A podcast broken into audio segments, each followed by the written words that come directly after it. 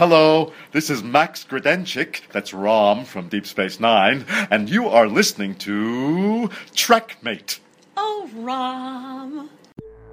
Space, the final frontier. These are the voyages of the Trek Mate podcast. Its continuing mission to entertain, enlighten, educate, and talk all things Trek. To boldly go where no podcast has gone before. Make it so. Prepare to attack. All hands battle station. Don't worry. We will get to the bottom of this. All right. Ask is a tall ship and a star to steer by. I don't want excuses. I want answers. Am I authorized to enter the neutral zone? How do you think that tells me about your character? Captain's log, stardate 3541.9. Program complete. Enter when ready. Hello and welcome to Trekmate. My name's Wayne Emery. And I'm Jude Hawkins. Welcome to 2017. It's bizarre, isn't it? That's it. We are two years past the future. I know, Now- I know. 2015 was always futuristic enough for me, but 2017, I'm just confused now. I know. Now the future about is to the be the bloody president. Yeah. Oh, he Oh, really dear. is. He really is. There's He all really sorts is. of memes and stuff out there with that on there, and it's it's not too far from the truth. No, no, it really isn't. It No. really isn't. That's the thing that it, there's so much that's gone on in 2016 uh, that has made the world a different place. so yeah, fed yeah. up. we'll uh, yeah no well obviously uh, this is going out um, the first Sunday well no second Sunday because the first was the first Sunday so Sunday the 8th uh, of January uh, I do apologise we was intending to put out uh, two pods over the Christmas period um, but to be honest you end up just getting busy with family yeah, and all of that I'm sure. uh, I'm sure most people out there understand that.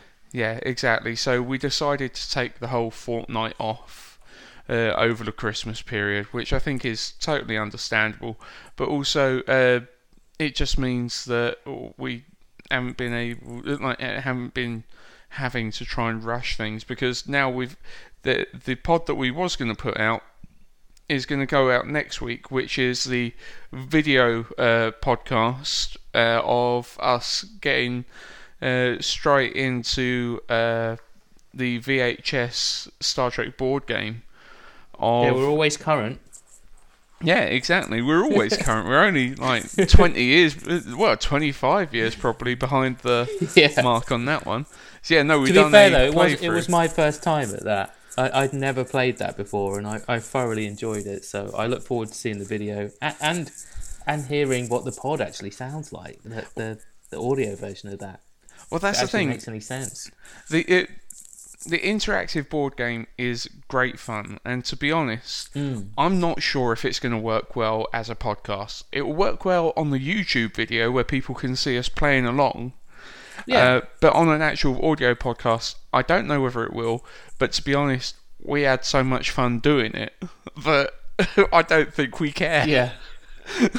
no, exactly. I did. I, I really did enjoy that, and I'm not gonna put any spoilers out there, but it was uh, it was tense to the very last moment, wasn't Oh, it? dude, it was so so tense. Yeah, no, we Yeah. won't we won't spoil it for people, but oh, oh, so, so that's I, it, I it didn't think I was going to get that hyped up over a 25 year old board game. Yeah, but dude, it's the way at the beginning. It's like oh, we've got loads of time. We're doing this, we're going through, and then towards the end, we're like, no, no, quick, Quick! it Yeah. really was. Oh, Yeah. so A lot of fun. So maybe uh, maybe it might be a good opportunity uh, to take a quick look back at things that have happened in 2016. Um, because what we're going to do is we're going to have our usual catch up in this episode of the YouTube reviews, which some of you may not have heard. So the uh, second half of this podcast will be four of our episode reviews uh, that that we've done uh, over a month ago. Remember, if you want to keep right up to date on the episode reviews, uh, subscribe to the YouTube channel and they'll come up in your feed every week. Um, but if you're not as fussed about the YouTubes and whatnot, we'll always put them on here uh, once a month or so, so that people can. Just- Yeah, just a little bit later. Yeah, exactly. So you still get the goodness, but it just comes out a little bit later, and it's normally all in one big whack. So, uh, yeah, so we're going to do that. You're going to have the four episode reviews uh, coming up later in the pod.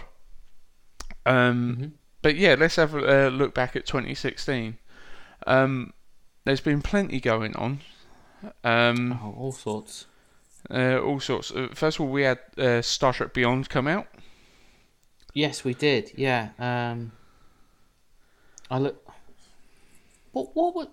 You sent me a message saying I've got a digital download coming your way or something. Was that? Was that that or? Um, You sent me a text saying I've got you a present, and I was like, "Oh, what's that? Is that going to be Beyond?" yes, it was. It was. It was. It was Beyond. Okay, cool. Yeah, no, it was Beyond. It was um, a digital uh, version of uh, Star Trek Beyond for uh, for your viewing pleasure. Okay, I look forward to that. Yeah, that was some time ago, though, dude. No, no, um, I don't. I don't mean that time when we were surfing. Like you sent me one like just two weeks before Christmas Day, saying, "Oh, I've got a present for you. It's it's a, it's digital," and I, I was just like, "Oh, cool." And then um, No, no, dude, that's not what that was. I had to think there for a minute. That's what was Matey? Boy's doing for us. That's what uh, you know. I just said that I got that artist who done work for Vaughan, uh, for Vance rather. oh, right, Yes, no, I'm sure I told you about it. No, basically, uh, for uh, for our pages and whatnot, I've uh, got in touch with somebody who does really good, almost uh, like comic book slash TAS slash like that sort of uh, uh, like drawing, uh, and does loads of drawing of uh, people in Star Trek uniforms on planets or in different situations cool. and uh, he's going to do a couple uh, of myself and you, which I thought would be good to uh, whack on uh, like thumbnails of pictures and everything that Oh, we're definitely. doing. But we've So- not we've not seen that back yet. No, well, that's the thing. I told him not to rush. It was the Christmas period coming up and everything. So, yeah, no, I'm sure that will come through soon. So, no, that's what that was. Oh, okay. I'm looking through our my text wall. It it goes on for years. I haven't That's- deleted that in a long time. Oh dear. Yeah, no. Well, that. Good luck trying to make sense out of most of it. Uh, when I look back at old text, sometimes you have to think, "What was that about?" yeah. and then half of it is about some bitch. but still, um, I like I liked our little uh, text session the other night when I was saying, um, "Oh, are you watching World of Sport special?" And you're just like, "No, why?" And I was just like, "Oh, I just I just thought you would be. I just presumed you would be." And then you're just like, "Oh, so you see two big fat sweaty men and you automatically think of us." Yeah. well, that's the thing. I did. I haven't finished watching the World of Sport special, but uh, I love Yeah. the fact that, that It's all right. It's fun. the the first thing that uh, the first match that they've got on is trying to keep it like towards like the eighties roots of Yeah. having two fat Let, fellas. let's get the two fighting. fattest guys in the building in the ring. I'd be up for that. I'd Yeah. be up for that. But no, uh, and to be honest, yeah, no, I'm. Uh, I'll give you a full review when I've uh, watched the whole event. But oh, it- it's okay. It's okay. You know, if you like the fun. original, you, you'd you'd like that. You know, which is obviously what they were, were trying to do. exactly. uh, well, to be honest, I um wasn't a fan of the original. We were too young. We were too Yeah. young, to be fair. I mean, all I really knew of it was um, people talking about it, and then later on DVDs, where I, I'd just watch the DVDs and just go, most of this is just silly. Yeah, and that's the thing. Um, what what made me laugh though is growing up when I would speak to people, they go, "Oh, that wrestling you like, that's not real. Not like World of Sport. Not like Big Daddy." I was like, Yeah. "Okay, okay, really." And then the thing is, when I then later watched it later down the line, I was, I thought, "You thought this was real? You fucking muppet!" Yeah. Yeah, honestly, I mean, like, you- like ours, WWF, when we were kids, like, yes, it did have its silly moments and its its fake looking moments, but compared to World of Sport, come on. I know. Compared to World of Sport, they kill each other in the WWE. Yeah, Oh dear, but still, anyway, no wrestling talk today. that's another tangent for another time. exactly. And, we'll, and we'll Exactly. have two viewers. We'll just have Bez and JD listening to us, and, and us. Yeah, Four viewers. Yeah. exactly. and Mark Stamper going, What the fuck are they talking about? yeah. Oh, this is Star Trek. yeah. Big Show It's was a an Enterprise. fake. The Rock was in Voyager. Yeah, that is that is very true. Is very, very loosely connected. Yeah, exactly. And as such, it is good enough for us. He, he did. The Rock did uh, do a rock bottom on Seven of Nine, didn't he? I didn't just imagine that. No, he did. Yeah, Does that did. mean that Big Show did a choke slam on Archer as well? Because I, I can't remember exactly what happened. I honestly can't remember. I'm gonna have to check that out.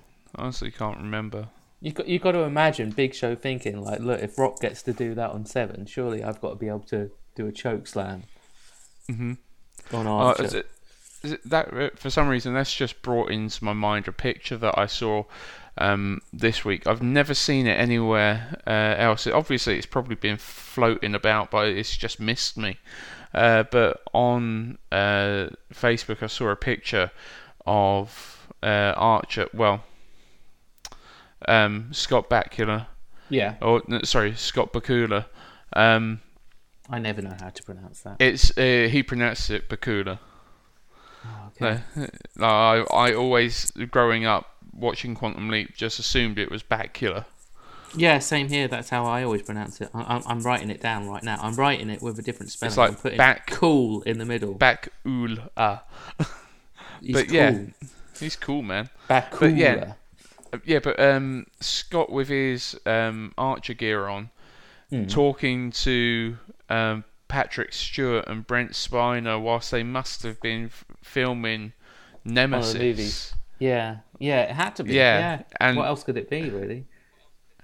and it just really blew my mind like see, because uh, they it, it, Patrick and Brent were still in like their not the full uniform but the gear that they wear underneath the grey suits Yeah, so it it just absolutely blew my mind and that was I just found that really cool Oh, sorry just have to search for that. Yeah, that, that sounds cool. just a random random thought that come into my head there um, no, no, it was a lot more relevant than what I was going on about. Oh, but still, um, obviously this year uh, we saw the release of Beyond, which, Yeah. in my opinion, was an absolute success. Do you know what? We talked about it a little bit on the on the pod um, when it came out at the cinema, but I'd be interested to to go back and have a look at the DVD slash Blu-ray and maybe watch the extras as well and review it as a whole, maybe at some point. Yeah, I, I'm know we're that. probably a bit late, but you know, Well, like yeah, no, that. why not? No, definitely. But the thing is, at the same time, um, w- when you've got every single podcast jumping on it instantly, you, it's almost like a bandwagon. Mm-hmm. And um, I, d- I think sometimes uh, leaving it a little bit for a full-on reflection because we did discuss it at length.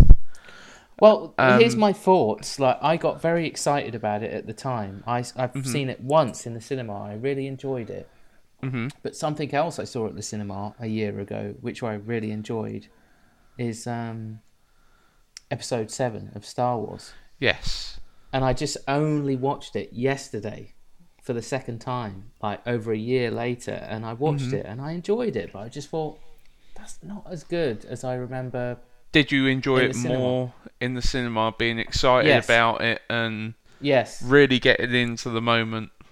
yes. So for that reason, I want to do the same thing for uh, Beyond because, uh, like I'd said on the pod, we we'd both said, in fact, uh, at the time of watching, it was our favourite new JJ Trek Yeah. Oh, definitely. and, And I I just want to still check that hold that's that. still the case. I, I, I think it will be. I think it will be. It's still sort of fresh in my mind, but I'd like to watch the extras as well. I'm someone who likes to watch every single extra available when they come out on Blu-ray and DVD. Yeah. No, I think so. Uh, uh, definitely. Yeah. No, we can do that. Cool. We can do that. And um, so yeah, and uh, to be honest, I uh, it, was uh, Beyond was a lot. Uh, to be honest, a lot better than what I was expecting. But um, uh, to be honest, with Simon At Pegg on the I- team, I still stand by everything we said. Yeah, it's um, it's the most fan. It's most catered to the fans of, of the three. Be- Oh, bec- definitely. Largely because of Simon, I think. Yeah, I think so. I think so, absolutely. So, um, so yeah, moving forward with them back on the case, uh, I'm equally as excited now uh, about the the upcoming one. But also, we had uh, Discovery announced. Yeah, very exciting. We've had a lot of uh, jump out your seat moments this year, haven't we? Oh, well, not this year, last year, I should say. Yeah. No, no, definitely. That's the There's a whole now- bunch of them, but I think the one we got most excited about was the uh, final announcement of uh, the main Mhm. character, which we were very uh, pumped about, uh, a Walking Dead actor. Is Oh, definitely. Is, it Sonequa or Saniq, or is it either? I think it's Sonequa. I think I'm sure I've read Saniq somewhere, but but maybe I think it's just Saniq is probably. Once again, we don't know how to pronounce ways uh, names. That's nothing new. It's nothing new. So yeah, Yeah. no, Sonic. uh, It's either If she wants to correct us, she's welcome to come on the show and do it. Yeah. Oh yeah. No, definitely, definitely. But um, yeah. So I'm uh, absolutely pumped about that because she's Yeah. fantastic in Walking Dead. Oh yes, definitely. Yeah, I'm really, And- really, really looking forward to that now. Well, I was already, but even Oh, more yeah. so, I'd say, with that announcement. And uh, we got plenty of others as well, didn't we? Three Klingons. Um, Yep. Was it Michelle Yeoh also- as one of the supporting characters as a captain of another ship? Yep. Was there more? Yeah. No, we've got. I feel like there No, was more. and than that. also no, there's also two more Starfleet officers that have been announced as well. yes. So altogether, we've got seven uh, actors in the lineup now. yeah, so for- it's not bad, is it? No, not at all. It's uh, shaping up nicely. I'm sure as uh, the weeks go on, now that we're out of the Christmas period, it, that's only going to increase more and more as yeah, well. I've got to believe that. Yeah, we, we got the one announcement what we were a little disappointed in, uh, but we both sort of had to understand, which is Bryan Fuller decided to leave yeah, due to um, exactly. other commitments. Which you know, I get that. You know, And also, um, obviously, 2016. We won't go into the political side of things because we don't want to alienate people. Um, but we could go on for ages, and we're just We going to depress each other and hundreds of other people. Yeah, exactly. So we won't bother going into that, though it's shit. But also, 2016 saw a lot of a lot of deaths as Oh, well, fucking hell, did it see including a lot of deaths, I I right until the very last bloody moment as well. Yeah, that's the thing. Uh, obviously, uh, we had Anton Yelchin, who was our current Chekov, in a Yeah. freak accident, uh, kill himself right up until. Uh, just uh, before New Year with Carrie Fisher and her mum passing away That days, uh, one day apart. That one absolutely sucked. I, I think loads of people, when they first heard the news, because it was first announced that she'd had a heart attack hmm o- on a flight from the UK to the US, and like people were just Mhm. like, "Don't you bloody do it, 2016," and everyone sort of had that feeling that it's gonna fucking do it, isn't it? And Mm-hmm. Yeah. it did. It did. It grabbed her. It grabbed her, and it's been Uh, yeah, no, it's it's been a really hard year personally. That's the thing. It's I I had my dad die back in May, so that Yeah. was uh, really shit. And uh, funnily enough, you uh, discussing uh, episode seven. Uh, me and my dad had tr- ever since they re-released the um, original uh, trilogy back in the early '90s, or was it mid '90s? Just before uh, they done um, episode one. Hmm. Uh, Yeah, it's, it's the very late nineties. Yeah. yeah, we had made it a tradition to actually go and see all of the Star Wars films uh, together, and I'm Cool. really glad that I did get to take him to see Episode Seven as well.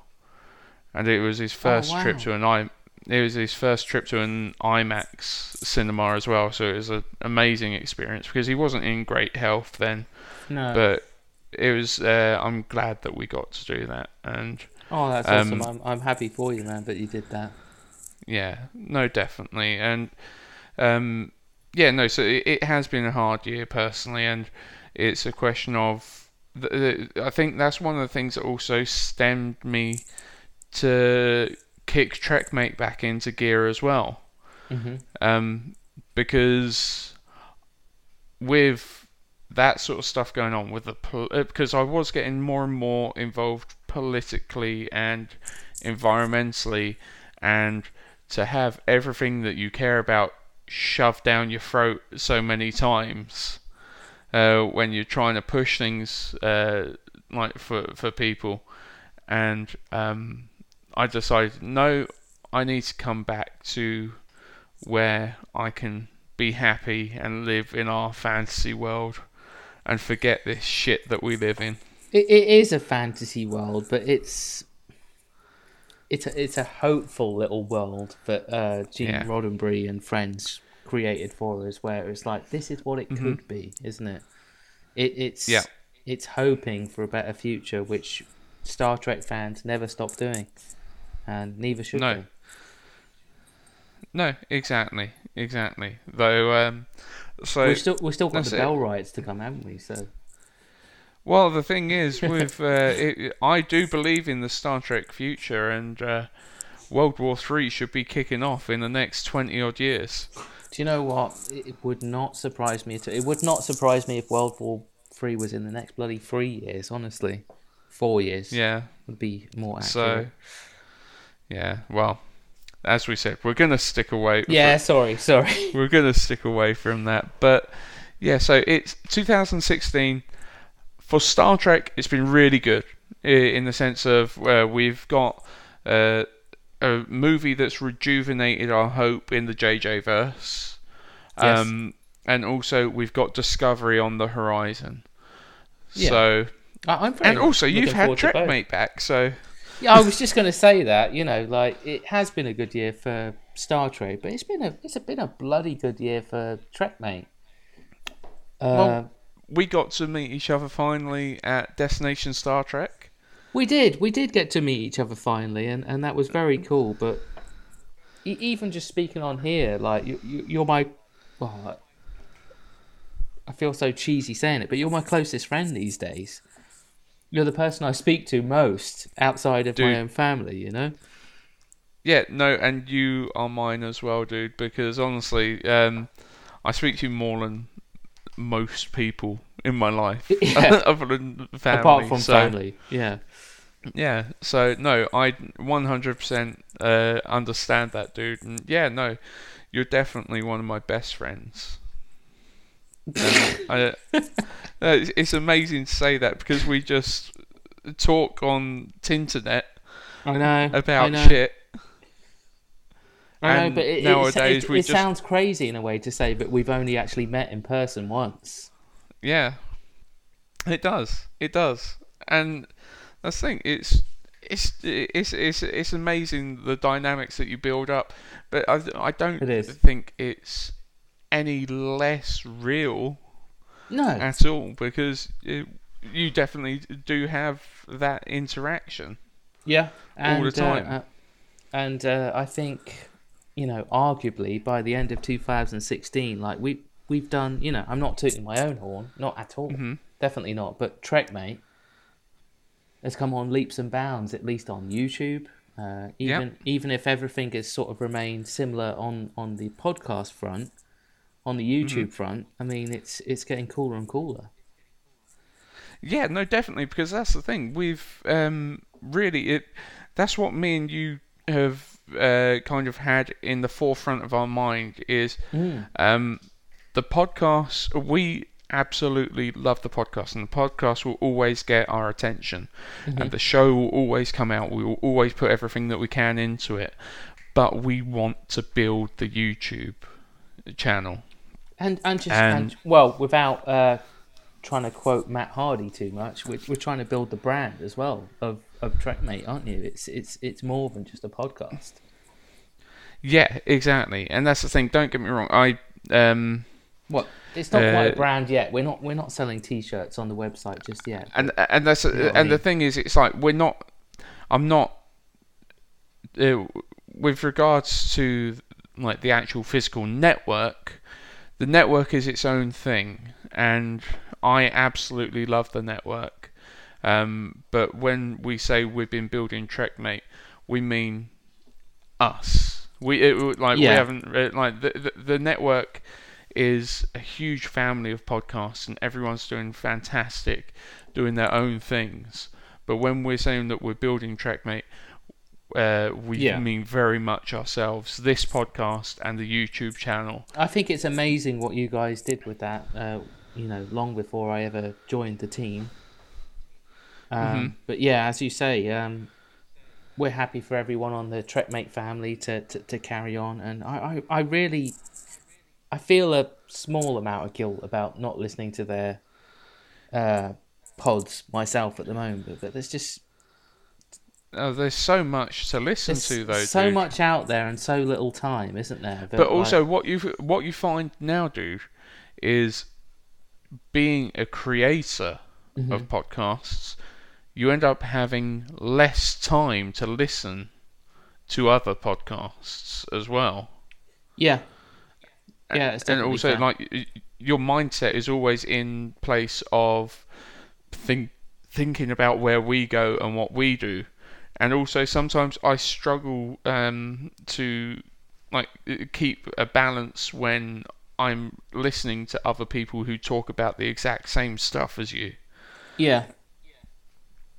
so um so th- that's the thing i I, I don't manage to keep up to date on what other uh, the other shows do. One thing And I was going to say, I, I'm not guilt tripping anybody else on the Trekmate Family Network, but if someone was to like message me or email me or us and say, "Look, we listen to you. Why the fuck aren't you listening to us?" But they don't, so I don't feel Yeah, as bad as I could. Do you know what no, I mean? No, because I think it's very much of the same sort of elk. Everybody I'm gets sure, on yeah. with their own stuff because there you only have a limited amount of hours in a day, and So uh, it's uh, I don't take any sort of uh, sh- like um, offense against that because that's just what we do. We all love Star Trek. We all love being on the same network together. We all Uh-huh. the, like the Trekmate Family Network is doing fantastic, and it always will do fantastic because there's always going to be more people wanting to talk tre- talk Trek.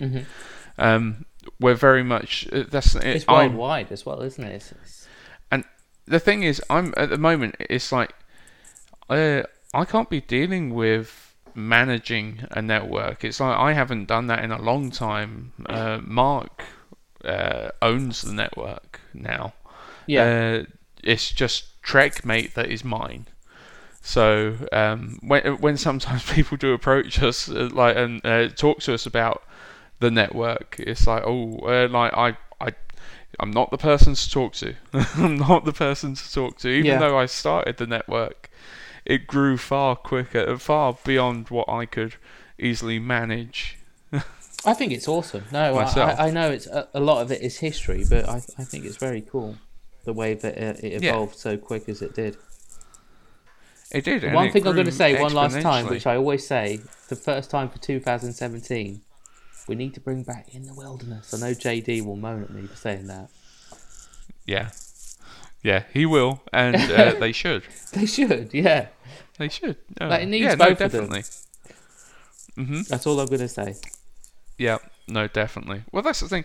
But as we were saying with the um, YouTube channel, we've upped our subscriber numbers by about, uh, uh, at this point, probably about 150 or so since we started caring about it. It's amazing, isn't it? I mean, I, I- I don't know when it was, like you say, but we really started caring and putting that little bit more effort in together.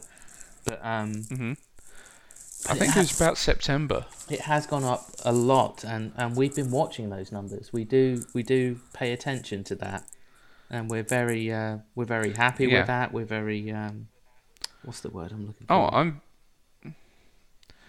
Well, that's the thing. I'm very happy with how the um, shows, uh, like the uh, numbers on the YouTube channel, is actually doing because they're doing. Uh, it's doing fantastic. I can tell you exactly now. We first started counting on the 21st of September, oh, okay. and at that point we had 277 subscribers. Then by the next month, uh, by the 18th of October, we had gained an extra 22. hmm By the 1st of December, we had gained an extra 25. And from that point to today, we've now gained an extra 105. It's brilliant. Yeah. So it's done absolutely fantastic. So we're just going to keep on, and we've got some new uh, content that we're wanting to put out on there. We're going to start coming out with some top tens. We're going to start. Yeah, we're going to start to. YouTubing it. We are. That's we're the thing, we're fully going to get into it. We're never going to like neglect the the pod. No, the pod is never going to get neglected, but the tactics for YouTube are entirely different. Yes. the, the it's it's not the same. Podcast is where you want to come, you want to chill out, you want to get to know everyone, you want to feel like you know that person, you want to hear their inner thoughts, you you want to go into detail.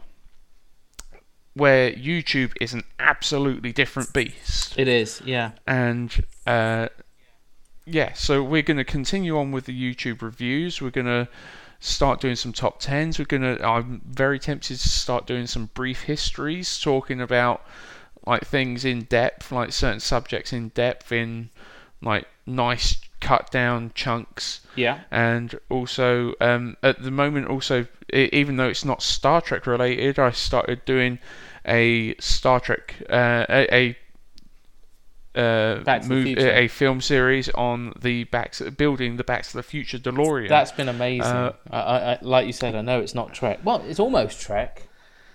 It's got it's Yeah, got a exactly. star There's of uh, time for travel. Spock from it. So Yeah, that's it exactly. And well, th- that's the thing because Eaglemoss came out with a uh, new line, uh, a, a new part work series where you're going to build the Back to the Future DeLorean, and it's it's going to end up being 52 centimeters wide, and that is long rather, and that is absolutely huge. Yeah. it looks amazing, and I decided to pick it up, and thought I'm going to make uh, the a I'm going to record it. I'm going to put it on the channel because people might want to see it, and they do with uh, within having it up for five days now. I think it's got uh, it's just about to reach 1800 views. So it's crazy. I, I, I watched it thinking like, I'll watch this. Uh, you know, I, you know, I'm not going to say any numbers, but I didn't know how much uh, viewers would be watching it. But um, what it's got to in that short of time is amazing. Yeah, So- no, it is. It's oh no, it's just gone over. It's 1809 now. It does. It's- It doesn't. just since we surprise me, started- yeah, how fast it's been going Since- up. Since we started recording, 16 people have viewed it. Yeah, So yeah, it's um yeah, it's been going up. It's been going crazy. So um that's very cool, very cool. And also um I've now uh, I'm I'm going to be perfectly uh, happy about uh, being honest and upfront with the listeners of the podcast as well. After that um I uh, sent Eaglemoss the link to the video yeah. and they've seen it. They've seen the numbers. Uh, they, it, in quotation marks, their exact quote was, "We love the detail that you go into." Yes. Uh, in the video, so they're really happy with it, and they've um, they're going to be sending us the rest of the um, subscription for us to take a look at and uh, keep on with the bastard. yeah, to, to carry on with the series because they it's a mutual it's a mutually beneficial And of to course, both parties. of course, Wayne wrote straight back to them and said, uh, "Yeah, you're gonna have to provide two of them though, not not just one." You would have hoped. I You would have hoped. Yeah, that was my first instinct when you sent me that text. I was like, "You did ask them for two, didn't you?" Oh, dear. dude, I was I, I didn't want to push my luck. I know, I'm only kidding, but it would have been cool. Uh, Considering now they're also going to be sending us the uh, Star Trek graphic novel collection Yes. that's coming out as well. Which genuinely, if you need any help reading that, let me know and send one across or a few across. And Most definitely. Well, it, to, to be honest, dude, I most definitely will because it's it's one of those comics are always one of those things I'm always happy to share and yeah, uh, and with the models, share the love. as much as I'm joking about the models, you know, it looks amazing that Back to the Future DeLorean. Like, I, I don't It have does. the time at the moment with uh, with a 12 year old in um, in secondary school and a one year old, you know, Mhm. doing what he does. Uh, Yeah. But comics, comics, I can do. Yeah. I can find the time for Oh. them. Most definitely, most definitely. And so uh, it's been really, really cool and really kind of Eaglemoss to Yeah. uh, agree to let us do that. So I am eternally grateful to them for giving us that opportunity to do that for them. And they have been involved Um, with, with Trek, haven't they? Yeah, well, that's the thing. Obviously, the graphic novel collection is coming out, and they produce the Starship collection as well. I was going to say, so anything what comes again in the future, um, they've got our number. You never they? know. That's the thing. Uh, well, that's the thing. That's uh, that's been my motto the whole way through. Is been I want to just when when a company because we've been approached a couple of times recently uh, by people, whether that was for the love of Spock or whether that was for CBS. It's like that's a good example. CBS contacted us, said, "Will you promote?" This new D- uh, Blu-ray box set that's coming out, which was the re-release of TOS with TAS, and I was like, yeah, absolutely. I was like, we don't have anything that we can send you, but if you can promote it, we'll be eternally grateful. We put together a video for the YouTube channel, we put it out, we put it on the website, didn't expect anything back from them. Then they end up approaching us and saying, okay, the Roddenberry Vault's coming out, uh, we'd like to send you review copies and also give you free to give away Yeah. to people. And that has only come through us thinking, well, it, we'll do the best job that we can. Yeah. Oh, I loved And it. it- uh, is it's another video that's doing great on the YouTube channel. I'm not Mm-hmm. sure what it is. Um, you know, my computer is too slow for me to check right now. But uh, Yeah. but Yeah, well, that's the thing. It's it's one of those that um, it, it is doing well, and also um, which uh, it's one of those things that wouldn't have come about if we hadn't have bothered to help promote their pre uh, the previous release for nothing because we Yeah. because we put in the effort. It's like if you put in the effort, you get. You know what they say: you get what you get. Uh, you get what you put in yep.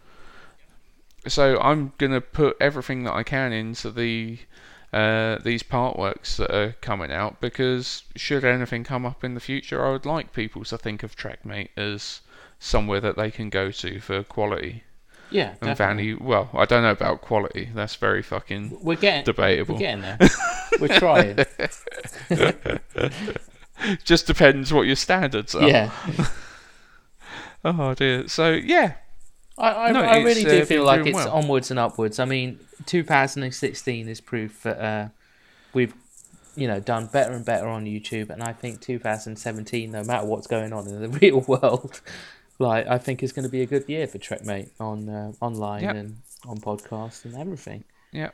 No, definitely. Uh, what, just uh, to uh, give you the answer that you was looking for, the review that we done on the Roddenberry Vault uh, got 1,857 views. There you go. I think that's great. You, you know, I, I That is absolutely fantastic. I I know there's bigger numbers out there, but the fact that people have bothered to watch that all the way through is just it's brilliant. I, I love that. Yeah. Oh no, definitely, I do. I do, and I I think it's absolutely fantastic, and I'm really happy with how things are going. And to be honest, we did consider keeping our mouths shut about a certain piece of information that we was going to oh be my god, announcing. we're, we're nearly an hour in, and I'd, I'd actually forgotten about that. Yeah, Yeah, and um, it's your call now. we've decided. Yeah, we've decided that we can't keep our mouths shut for much longer yeah. because we're getting excited. Yes. We've been getting excited getting about this for quite some time. Yeah, wh- uh, when it was the anniversary uh, pod, we said that we would have some news coming into the new year. Mhm. Uh, we're not going to go into all the details because not everything has been tied down to the last T yet. No, I'll, I'll follow your lead with this. Because there are certain things that need to happen before dates can get re- announced. Mhm. And there are certain things that ha- need to happen before names can be announced. Mhm. However, what we can announce is that 2017 will see the very first fan convention run by Trekmates. Way. 2017 will see the birth of Trekmate events. Yes. So we are so excited about it. We've about it. Been determined for this for a long time. It's it's a th- if you listen back to the podcasts, I think it's a thought that I initially put out there on about episode two or three, Yeah, I'm and sure. It's it's one that I've sat on for quite a while, and we both said to each other, uh, like let's do it. This it, it was something that we said to each other Why not? straight after Destination Star Trek. Yes. Yes, we. Well, no. It. Do you know what? It wasn't even after Destination Star Trek. For me, it was during Destination Star Trek, because you only went for the Saturday, and I Mhm. was at the after party on the Saturday, and um, I was chatting with you for like two and a half hours, like in the. Uh, Mhm. I think I was in the after party, like, and everyone probably thought I was mental speaking on my phone. Yeah. Oh, they up a- that's the thing. Do you know yeah, what? no, it probably was. a- You're right. I was driving home. Yeah, you were driving home. I was in the after party, and there must have been a couple of people that stood next to me. Sounded like, yeah, that that sounds good. Yeah, I might go to that if that happens. Yeah, We're working it all Well, out right the- there and then.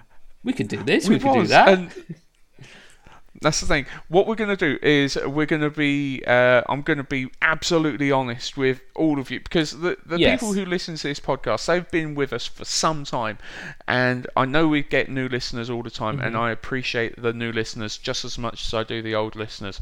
But Yep. one thing I've always um, wanted to do is be honest with the listenership. Same. And I think that people appreciate that honesty. So what we're going to do is we will be coming out with the announcement of a date within the next month. yes. Um, we are aiming for between uh, June, July, August, that three month period. Yeah. Um, that three month period is going to be when it is. We will tell you exactly when we have the date. Um, the location will be outer London. Um, we are going to be. Uh, we will be definitely getting at least one guest. Yeah, that's our aim, and I, I, I'm sure we're going to do it. I'm sure we're going to do it. yeah, we will definitely be getting at least one guest. Um, we're gonna be. Don't get me wrong.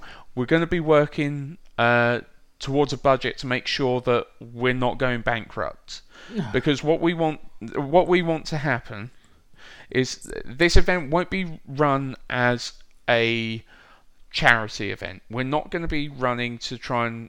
The, the thing is, we will have events going on during the day where we will try and raise money for charity. Yeah. However, the event as a whole will not be a charity event, and that is solely for the reason of we want to any any money that is made on the event will be going into making a bigger event the next time. Yes, yeah, that that's the goal, and I, I think we can do that as long as everyone gets behind it. Yeah, exactly. And uh, because I can 110% promise you that from this event, myself and Jude will not be taking any money. We are not No. going to be making any money in our pockets from this because we want to build the events as well. Yes. We want to reinvest all of that money to make a second con that is going to kick even more ass. Yes. So this event is going to be what we're going to be doing is we're going to be packing it full of exciting stuff we're going to uh, going on. We're going to be having loads of competitions going on. We're going to be having uh, like events through the day. We're going to be having uh, uh, like tournaments going on, whether that's with uh, like games, whether that's with physical games, whether that's with trivia going on. We're going to have we're definitely going to have plenty of talks going on. We're going to have Yeah. A the thing is right we're not going for a small location where you can only have six vendors or so. No. um, we're going to be trying to get a bigger venue at the right budget. Um, and what we're going to have is we're going to have one main hall where we can have all of our vendors. We can have all of our uh, what i want to do is i want to make this a community event this is going to be a community event. Yeah. I want to uh, right now. If if you know of any fan clubs or any groups within the UK, you tell them Trekmates just invited them Yeah. to their convention Definitely. that's coming up. We're inviting everybody. We're inviting everyone because what I'm going to do is with the actual fan clubs.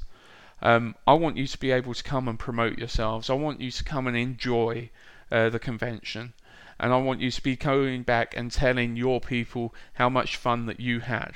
So, uh, any fan clubs out there, you'll be able to come for next to nothing Yes. next to nothing Yeah. uh, to come and promote yourselves at the event. Um, also, and also then obviously all of the vendors selling gear. That's what we we want to geek out. We want to be spending our money, Oh yeah, yeah, and I That's do what we wanna be doing. and that's the thing. I want to be walking away with some uh, corkers of uh, merchandise as well.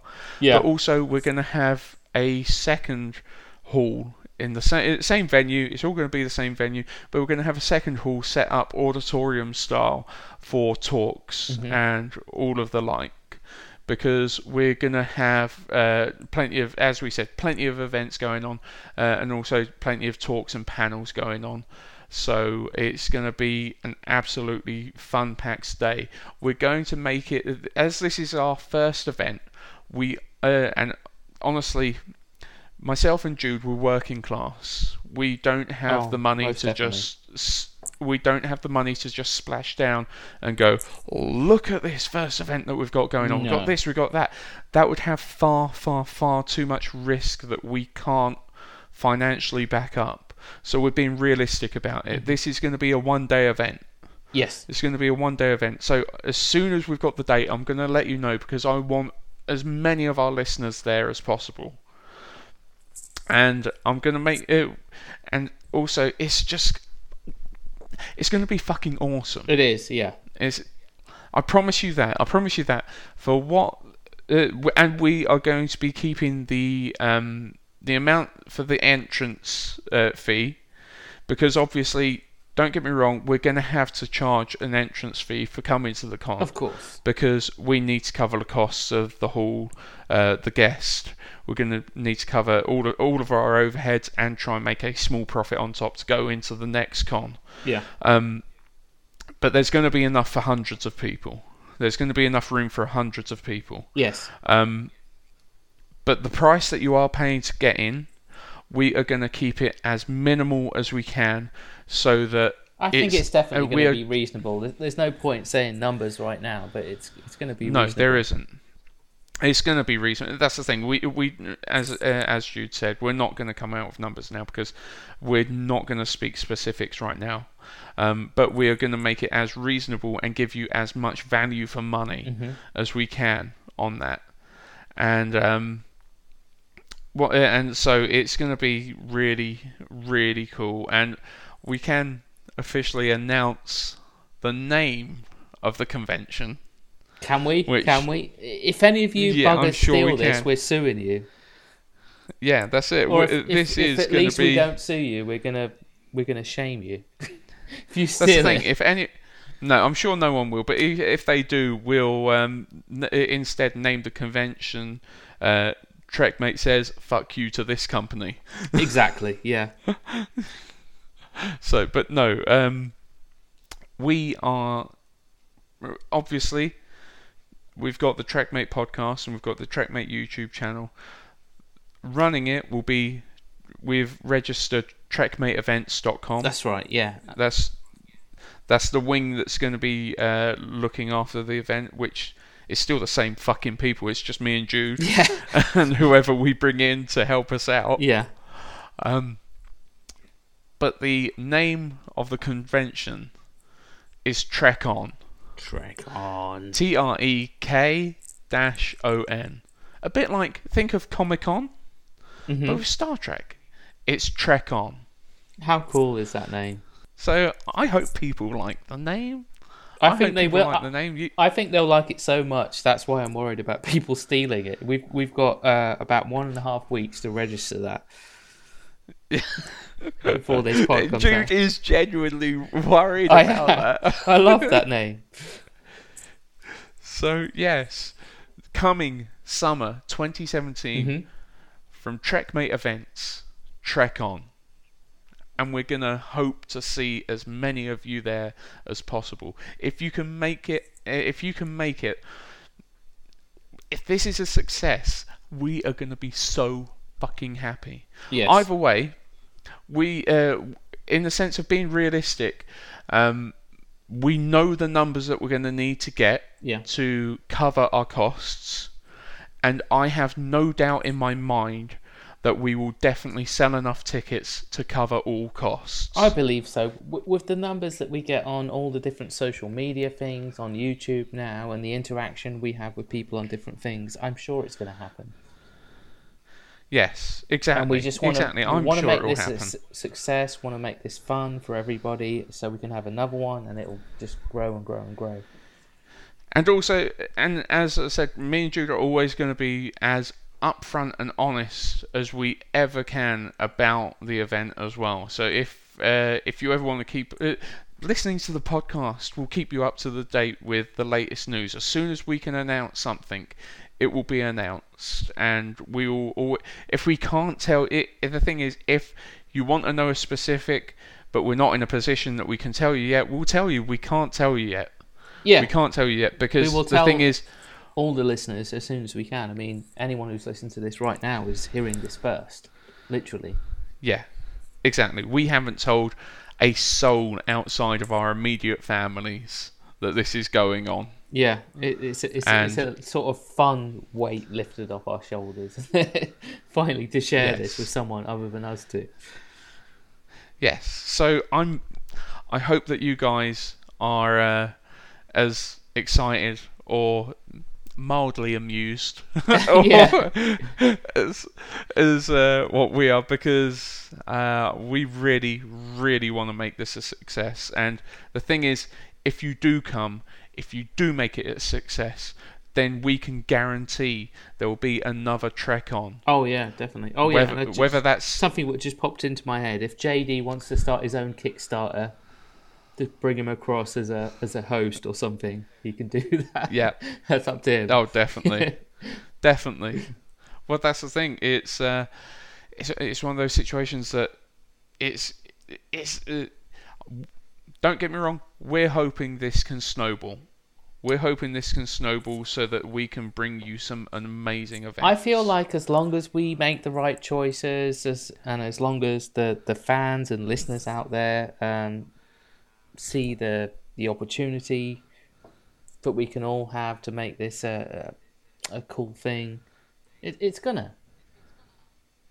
Yeah, definitely. And that's what I want people to remember as well is this event will be about community. Yeah, It will be about all of us coming together, having a great time, enjoying each other's company, and just walking away from the event thinking, fuck, I wish that could have been three days long. But it can. If, if if we can do one, it can. super successful one day. Then next year it could be two days. It could be three days, and you know you could offer Yeah. it. We could offer this, that, and the other. We'll just have to wait and see. But we can't start off too big No. because obviously it's, Exactly. it's me and you starting it. Yeah, exactly, exactly. we uh, that's the thing. This is fresh out of the gate. We uh, don't get me wrong. We're as fucking green as anything, but we, We are. are putting everything that we've got into this event. And the thing is, after going to events, we know we have a feeling of we know what works. We have a feeling of what Yes. we think doesn't work. We have a feeling of what disappoints people. We have a feeling of what Well, that's it. excites people. We're fans too. At the end of the day, Exactly, and uh, and that's the thing. And don't get me wrong, this is not going to be some uh, snotty nosed, uptight convention. Uh, the, you know what Trek mates like. This is going to be laid. It- this is going to be laid back fun. that's it. You, you don't have to sell this idea to anyone who's listening. Like anyone who's listening is probably already 15 minutes ago was like, yeah, cool, yeah, I'll do that. Yeah, if they're exactly. if they're bothering Fucking- to listen to to us two in the first place. we're preaching to the converted. Exactly. Yeah. So yeah, I'm I'm hoping that all of those people that did come up to uh, say hi to us at Destination Star Trek will be equally as happy to uh, go online and book their ticket once it's available and come down and see us. Yeah. Um, And if there's a, if I'm there's just- any way that we can involve anyone in the convention itself, we will. You know, if they, if they want to Yeah. do anything, let's talk. definitely, and also, guys, if you've got ideas, if you've got ideas of what you think Yeah. you would like to see at a convention, then let us know. We're open. Let us know if you. If, yeah, we're open to ideas. We're open to suggestions, as long as you don't mind us stealing the shit out of them. Well, I mean, I, I don't think we should go through everything right now, but we've already got a lot of tweaks on uh, common convention etiquette, things that go on at conventions that me and you have, which are going to please Mm-hmm. people a lot more than your average convention. But I think we'll we'll save that till next time, maybe. Don't want to go through everything. Yeah, that's the thing. We're not we're not going to be able to discuss it for a few weeks now, Hmm. other than just saying, "Ooh, we're excited." So Yeah. uh, when when we do ho- have those announcements to make, they'll be coming your way. Yeah. So that is what we personally have got to look forward to in 2017. Um, I suppose now it's time that we start wrapping up. It's time that you guys start enjoying some episode reviews from way back when in 2016. Yeah. Um, I won't lie to you. I haven't got the list of episodes in front I- of us I- I now, can't so I haven't got a done. clue what's coming. Something to do with Paul's tits, probably. Uh, yeah, or maybe Dumb O'Brien. Bit of both. No, I'm sure Dumb O'Brien's in there. so, yeah. So no, if uh, so, enjoy the episode reviews, guys, and uh, give us uh, go onto Facebook, give us a tweet, uh, messenger pigeon, whatever you want to send. Just uh, let us know whether you're And YouTube. as Get your and YouTube YouTube and well. YouTube. Exactly, and uh, just let us know if you are as pumped as what we are about the uh, event. So I'm sure people will be. it's going to be good. It's going to be good. It's going to be good. So, Anyway, um, yeah, here's us from the past. We'll see you next time.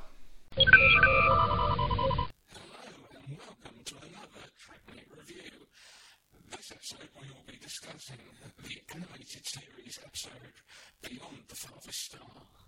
This is the episode of the animated series and was originally aired on the 8th of September 1973. So, what was your initial thoughts on this episode? Because obviously, uh, being the first episode of the animated series, it's got a lot of uh, learning to fill. Yeah, um, well, going into it, I, I, really didn't know what to expect. It's not something I've uh, spoken about that much, to, to be fair. Um, I'd seen pictures of it, um, what the animation was going to look like, and it looks a bit Scooby-Doo I think would be fair to say, to compare it to, to that. It's having a aerosol style almost. Um, for, for me, I thought it was more around like the filmation sort of style, like um, Masters of the Universe sort of style rather than, than Scooby-Doo. Uh, I think uh, it, just the uh, movements and the eye movements and gestures were very, very similar. Yeah that was what I was thinking before going into it anyway. But um, got to say, I was really pleasantly surprised by everything I saw and heard uh, for the next 25 minutes. Is it the, uh, the isn't it? Um, uh, I think it was great voice acting. I, I really didn't, you know, I was looking to see if maybe Shatner, he was phoning in, you know, uh, if anyone else was, but no, I think that everyone, including Shatner, was on form. It really felt to me, and um, you know, I'll ask you about this in a minute, if you know, it felt as if it was season four.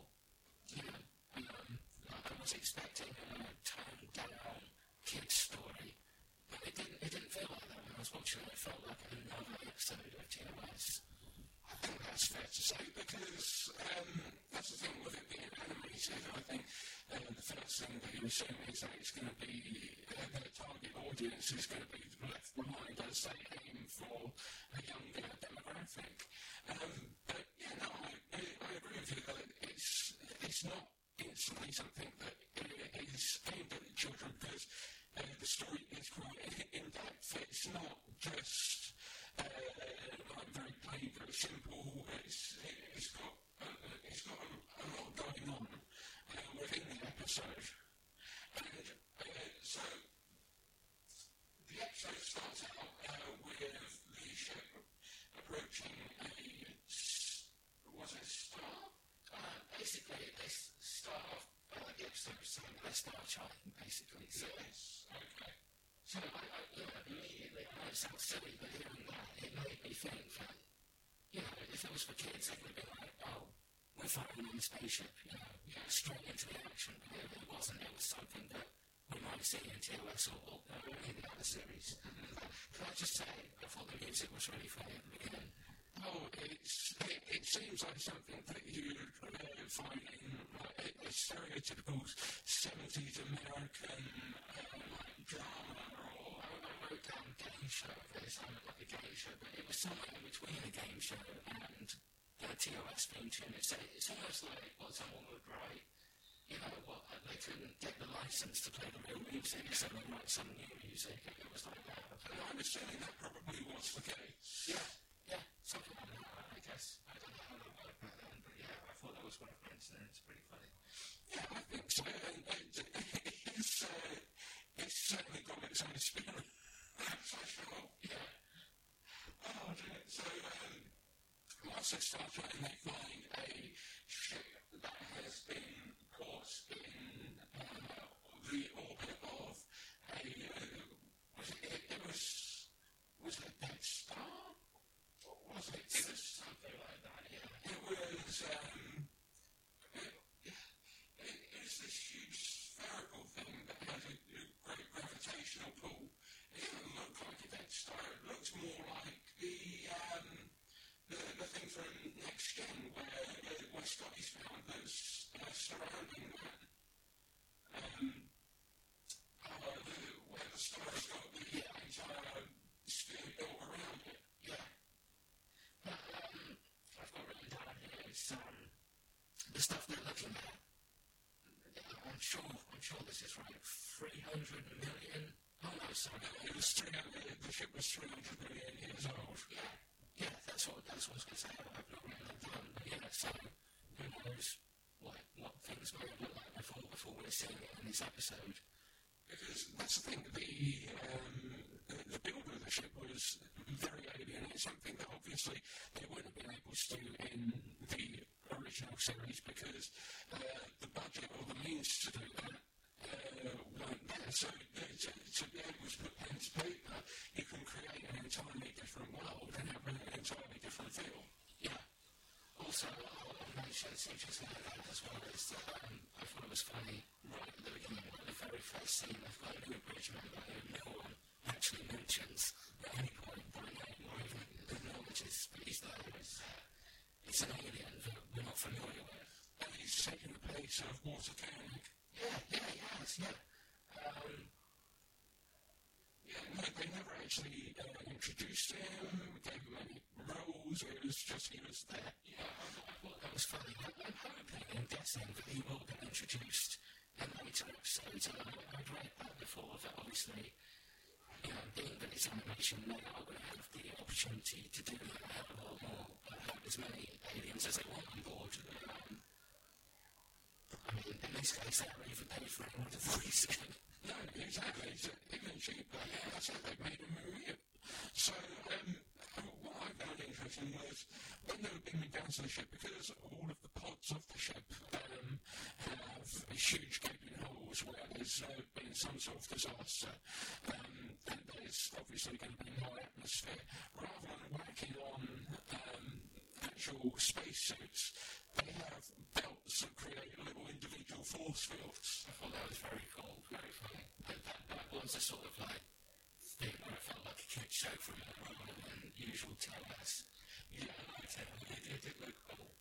Uh, this is it. I was really, it uh, feel very showy to have that. But, uh, it could have just been one of it saying, I can't be bothered to draw up on these space just put a green line around it. Also, it might have been a situation where the animators uh, said, how are we going to effectively distinguish the characters if they're in spacesuits? And uh, it might have been a thing, or as you said, they can do their yeah. so, yeah, that was, I, I, honest, I felt that was a little bit preposterous, but I uh, appreciate your enthusiasm for that green line. Yeah, kids are still going to think that looks cool. And if you were a kid in the 70s, you would think that was cool. But they're out in space like that and they're not even wearing a suit. Mm-hmm. And I'm always going to say, you know, what the hell is that? But the kid's going to go, wow. Yeah, I, I don't know, back then maybe. Let's ask Chris next time she's on. yes, it was today. Oh, goodness. Yeah, I thought like immediately, like, as soon as they come on a ship like that, you know, if, if that was to happen in TOS, that would be shitloads of money that they would have to spend to, to do a thing like that. So, most definitely, you know, with the uh, size of the ship and the size of the sets that they would have required, uh, it's just one of them episodes that uh, you could never actually do. Yeah. Um, not until not until years later when they went into the movies anyway. No, definitely. And they don't waste a load of money on doing ridiculous stuff like that on the slow motion. it doesn't make any sense, but it all looks cool. Oh, so, um, after that, they go into a room and uh, find a message on repeat uh, that Spock ends up um, translating and decoding, so he's playing in English, which is from the alien race who uh, are giving them a warning that so they've had to self-destruct the ship uh, in order to, basically they decided that they had no choice and wanting everyone to leave and leave quickly and this room.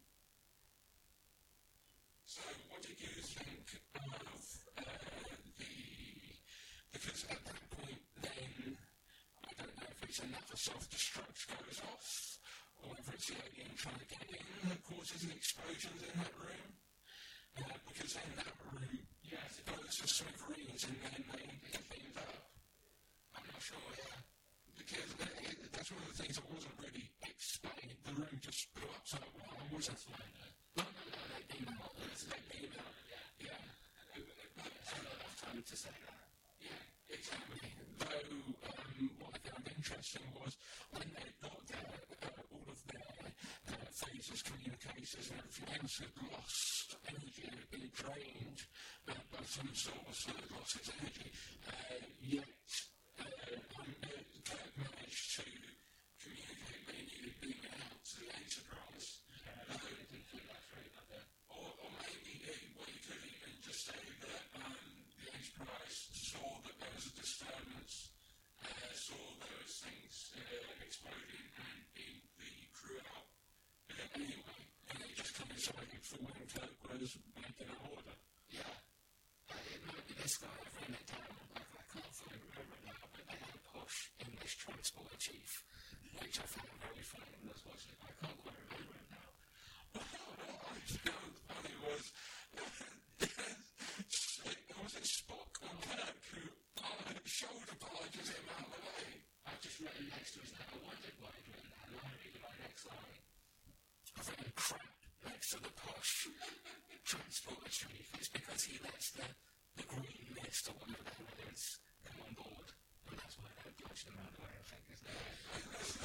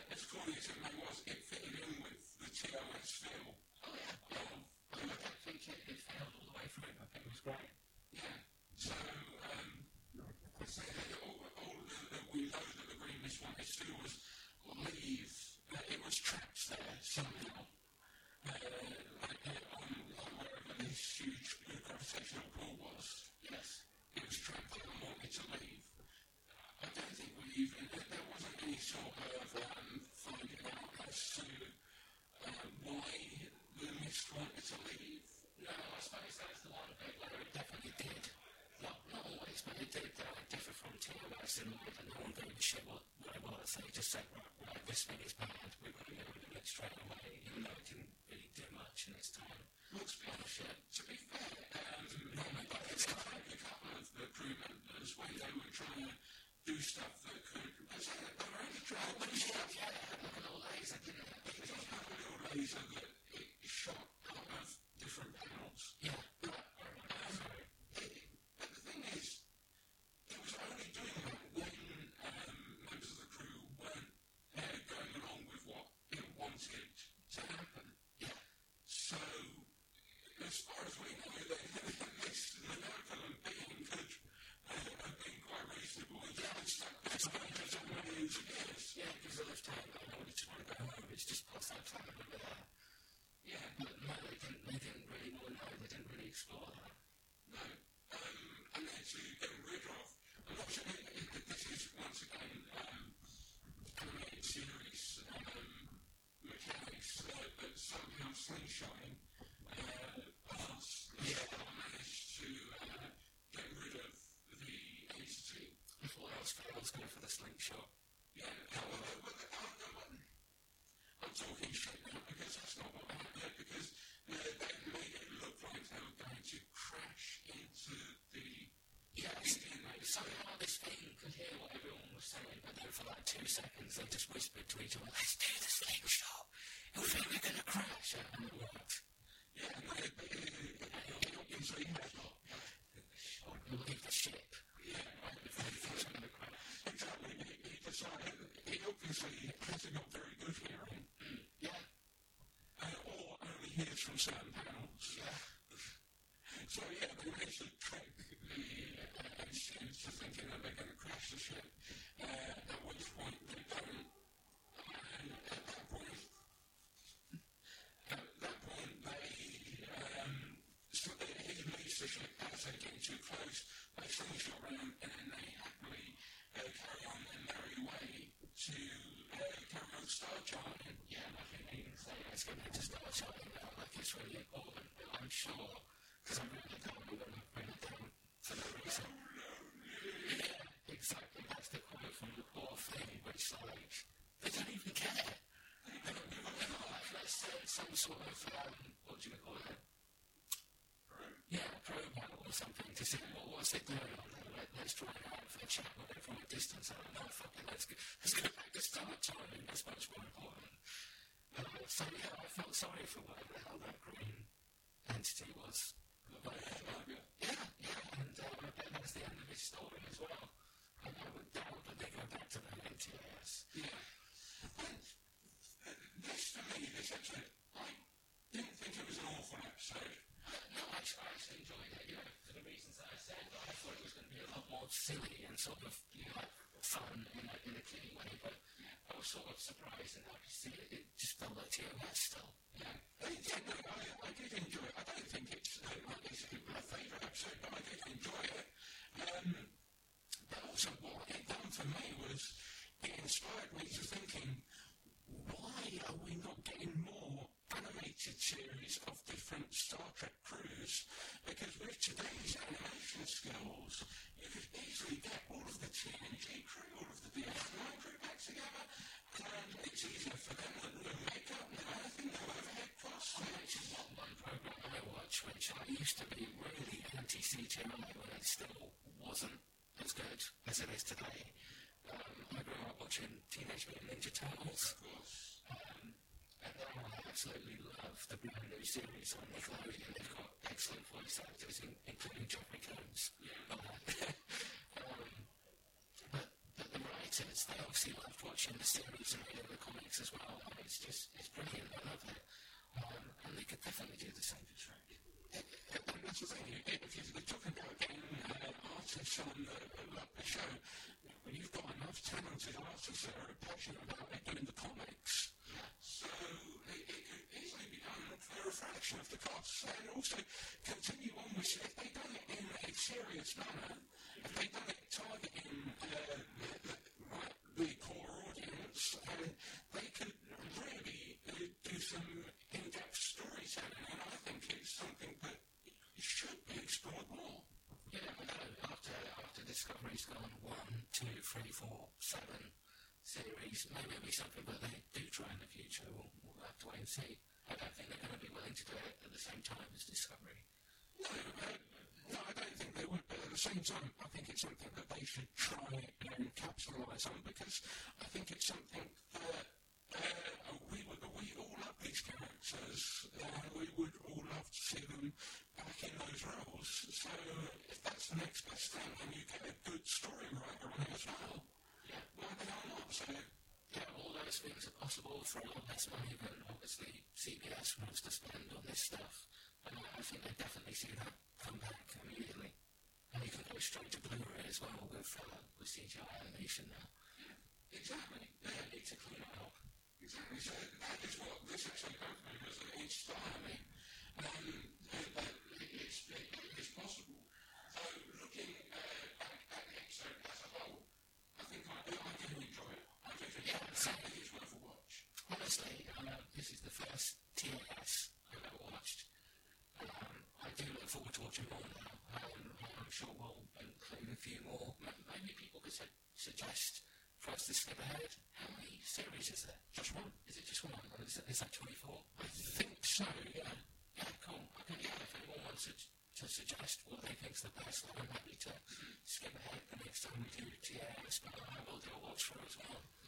No, definitely, definitely. I think it's, uh, think we're going to put it in the regular rotation of uh, the reviews that we do. So yeah, we're definitely going to be coming back to TAS. Yeah. So uh, if you've got uh, any opinions on this episode, leave them in the comments below. Do all of the YouTube bits, uh, like, favourite, subscribe. Uh, we always appreciate that. Uh, if you want to voice your opinions otherwise, you can tweet us at TrekMate1701 or join us on the Facebook group, facebook.com forward slash track.me.1. So thank you so much for joining us. Thanks, guys. And that has been another TrekMate review. Indeed. Hello and welcome to the TrekMate Review. My name's Jude Hawkins. I'm here with, Wayne Emery. and this week, for some unknown, bizarre reason, apart from to wind each other up, we're reviewing Threshold from the series Voyager, which was uh, first released on the 29th of January 1996 and it is episode 15 of season 2 and i have no idea why we're doing this I think maybe it's because one of the things is it's become notorious. well we Uh, have joked about it on the show before haven't we We We've- have we've had a bit of a about laugh it about many it times. In fairness like when i was joking about it I, i'd only done one full uh, watch of of voyager at that Mhm. point I, i've still yet to do a, a second watch of, of any episode apart from this one hmm Um, but when I looked it up, when you said, "Yeah, let's do that," I was I messaged you, didn't I, to say, "Seriously, are you sure you want to do this one? Are you positive?"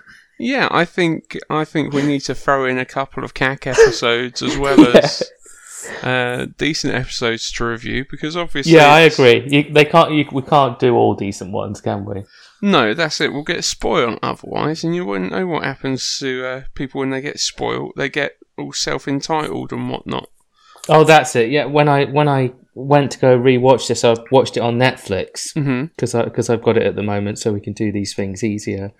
I noticed the very next episode, I was like, oh, why couldn't we do that one? The next one was Meld, hmm which, Which on is my a first. fantastic episode.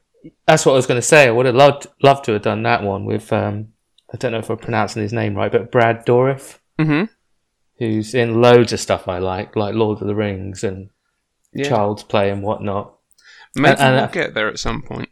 Yeah, yeah, I think we should. Maybe even next time we get back round to Voyager, we, we could do that one. Yeah, yeah, I I wouldn't have a problem with that. I quite enjoyed that episode. Yeah, As same. for Threshold, Oh god! Uh, basically, when I typed it typed it into the search engine as well, to, so I could find out the uh, original air date, uh, it literally came up with worst episode ever, like right next to it, and I was like, "Yep, yeah, that's probably right." well, the thing is, or it's, one of them, isn't it? It's uh, I'm I was trying to actually think off of the top of my head. I can't think of any actual TV episodes that have been stricken from canon, other Mhm. than this one. Yeah. because um, th- this is to, for me. This episode has a little bit of a double-edged sword. It um, there are parts of it that I enjoy, and then it kind of. In what of way? And, but then it jumps the shark, and it. Uh, but then also some of this.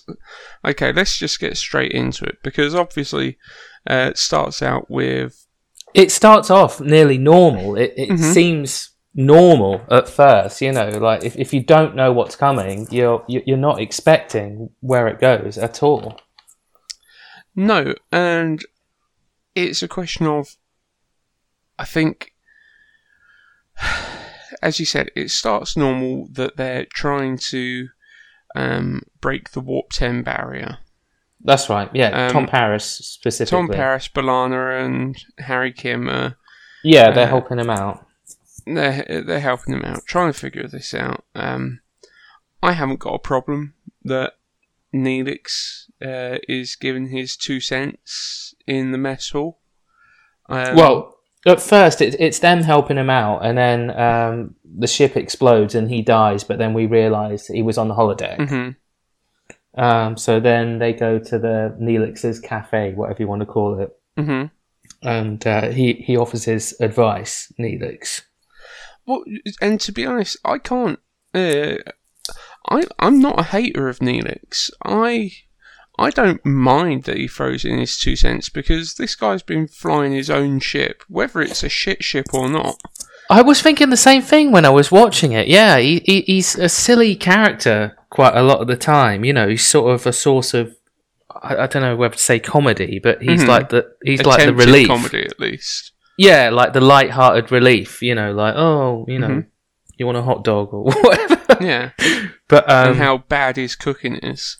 But you're right. Like you know, I haven't done a rewatch, but yeah, he he he he had his own ship. He he was a one man crew, so you know he's got to know some stuff, hasn't he? Yeah, exactly. And I think that his uh, his advice when it came to uh, like the dark matter affecting uh, polarizations of whatnot, technical babble, sounded perfectly a reasonable suggestion that then Tom Paris clings on to a couple of bits of information and tries to re- rework that as to solve their problem as to why um, the ship and the nacelles are being separated when they're reaching warp 10.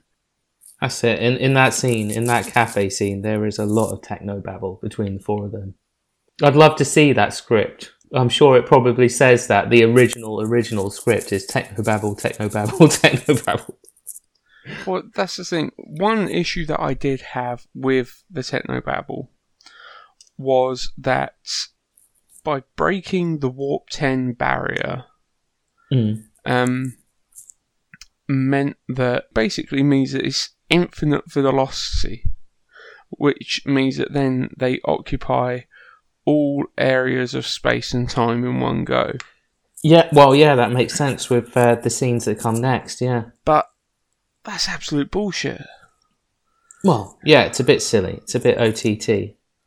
It's um, because that's the thing. First of all, we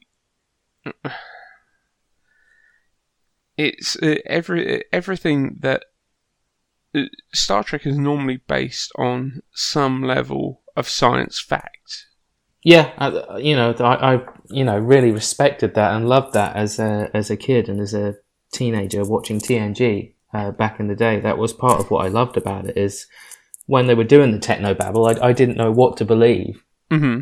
uh, and what you know what was fiction. But you know, a, a great deal of it was real to an extent and has Mhm. become real since the filming of those things. You know, that there's sense behind it. There's uh, science consultants or whatever what what help them with that stuff. Mm-hmm. But yeah, like you say, sometimes they get a bit silly and carried away with this stuff. And uh, to be honest, for me, that was one of the instances where Mhm. suddenly he's gone so fast that he is at every single point in the universe, can see Sorry. every single thing, Yeah. and it's just. It's uh, one step too far, in my opinion. It's uh, it's one I. I, I just felt that really like the the next step up from warp 9.95 is that you are a Q Yeah, you may as well be, yeah. and I didn't know if you were going to throw in the spoiler there or not. And uh, am I allowed to say the main spoiler of the episode for the few people Well, that haven't watched this? no if anyone's searched this on YouTube then they are trying to find out why anyone would even well to be honest I don't know why anyone would be searching for this on YouTube but yeah no I don't think uh, you're going to spoil anything from a decade old episode no 20 Okay, year old well- episode The truth then is, if you go too fast, you'll become a lizard. That that's about the Well, that's that, that's the thing. It's it's amazing that um, uh, breaking the warp ten barrier then means that you um, like hyper evolve. You evolve so quick. First of all, he becomes allergic to water. yeah. Which why would you ever evolve? Why would humans ever evolve to be allergic to water when we're composed of like about ninety percent water? Um. Yeah, and the same goes for most most species, doesn't it? Really? Yeah. So I don't understand why that would happen. Um. Okay. I, I, I just don't get this episode at all. I, I I don't know who wrote it or if it was multiple people writing it, but I just don't know how this episode got passed. In my opinion, I don't know how like the producers or whatever said like, yeah, that's fine, yeah, yeah, put that on TV because it, it's just Mhm. stupid. It's mental. And I don't understand how. Okay, well, no, I could understand why um, we may evolve from being oxygen breathing uh, species, how that could slowly happen. So, okay, we hyper evolve past that. But as you said, we our evolution is to evolve into a species that is clearly not as advanced as our own. If if anything, Mm. surely, uh, surely he would have. If if you're going to say that humans hyper evolve into anything, you would be. I'm sure it's even happened in Star Trek previously, where they would you would then develop. I don't know telekinetic abilities. You'd Yeah, develop, that's th- that's the way you presume they would go. But yeah, Yeah. the way they actually go in this episode is it's just bizarre. It's absolutely ridiculous. It's absolutely ridiculous because, um, wh- why the fuck would you evolve into a lizard? I have no. It, it's it's not even a decent lizard. It's just like a floppy newt thing. Like it. Anyway, I, I'm just going to go backwards for a second. Like some things, what we didn't cover. Mm. Um, Paris wants permission to do this. Janeway says no. She changes her mind for whatever reason. Um, lets him do it. he sees everything simultaneously is what he tells her when he gets back. Mhm. Like, like you said, that's that's what uh, going at that speed will do. And then um, Tom's in Neelix's cafe again, and he's feeling ill. And Neelix names a coffee after him for some reason.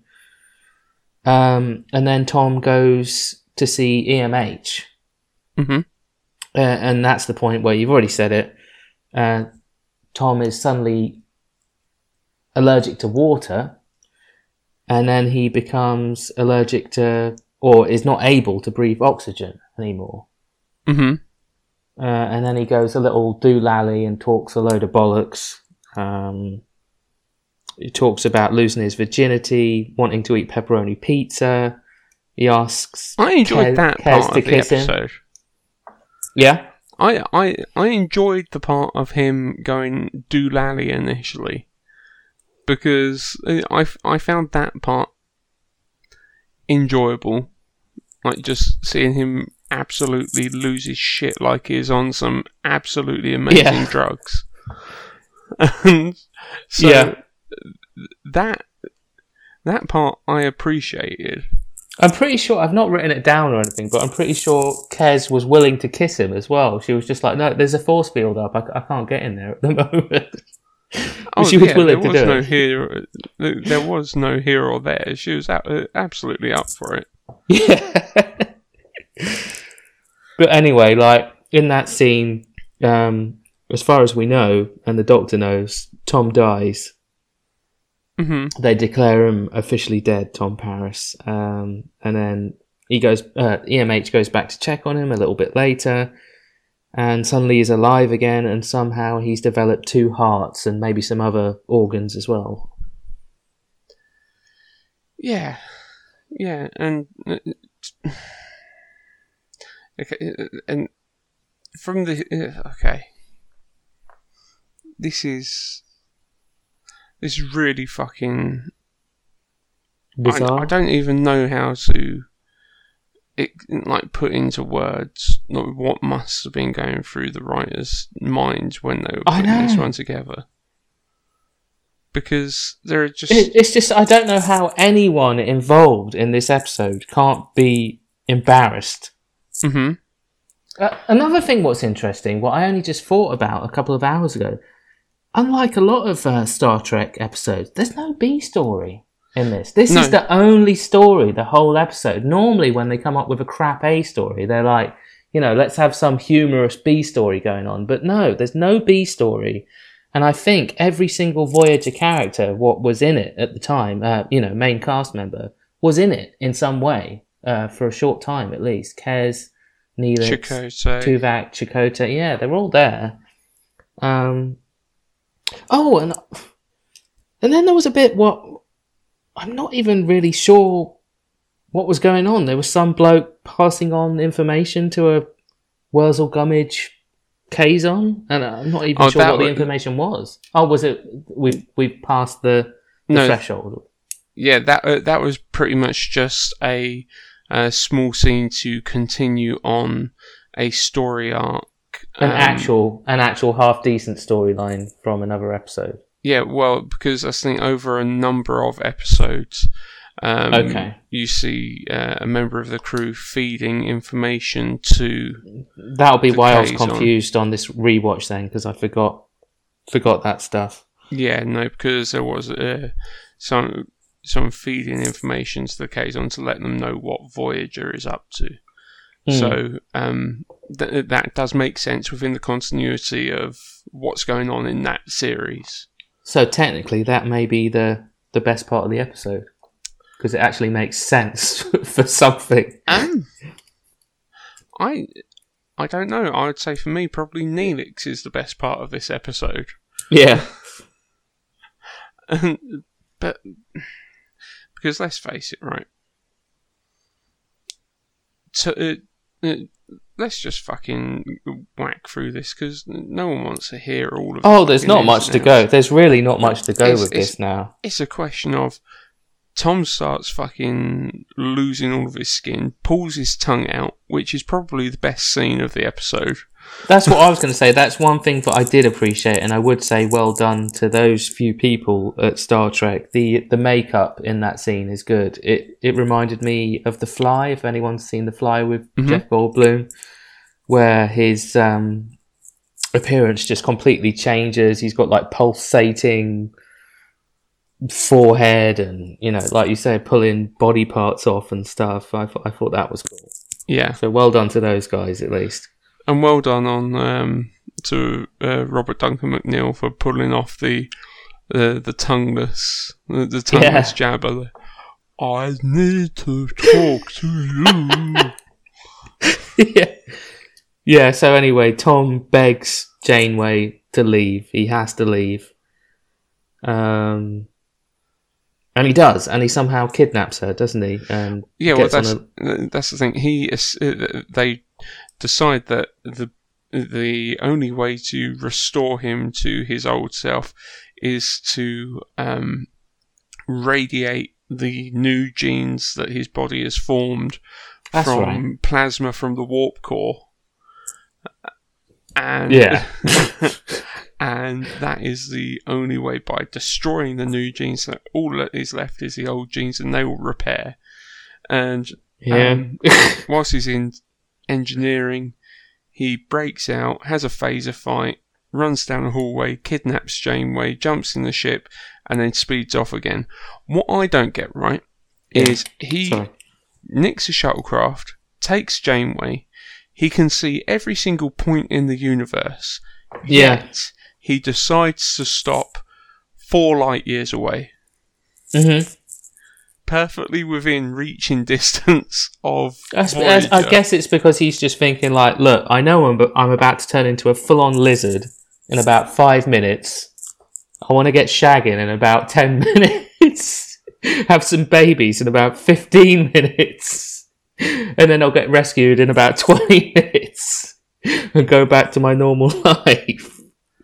True. Because you have uh, Chakotay and Tuvok uh, follow them out there, and they basically just shoot their phasers at Tom, I guess. Even that's though he's just flopping about on the ground, not I really doing much. I didn't understand why Chakotay and Tuvok felt the need to actually stun the lizards. They just walk around the corner, look at them, and stun them. I know. It's just it's just like a like a poo with eyes just flapping about on the floor. And they're like, "Stun it!" for no reason. um, yeah. So that's that. They bring them back aboard the ship, and suddenly, you know, they cut to a scene where they're normal. Oh no, no, we've said this before on the pod, but we'll say it again for anyone what's not listened. They just they've had babies. Uh, Tom Paris and Janeway in the five minutes they've been on this planet have managed to have baby lizards. Mhm. But Chakotay thought it'd be a good idea. Just leave them there.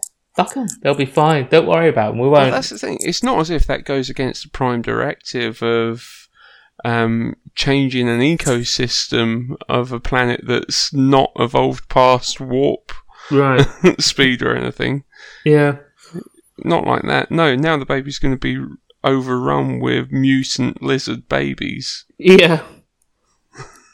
And who's to say those lizards couldn't have been like turned back into humans? You know, if, if they've got human DNA in there somewhere, they could have been like crew members.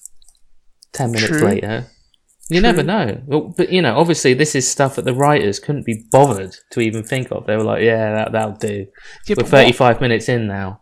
Yeah, but by the theory of how they were going to um, return uh, Paris to how he was, by Yeah. eradicating the new genes and new DNA Mm. with the warp plasma, right, leaving just the old stuff. Um, I'm not sure if you noticed this, but the lizards were a fuck ton smaller than what Tom Paris and Janeway were as Yeah. humans.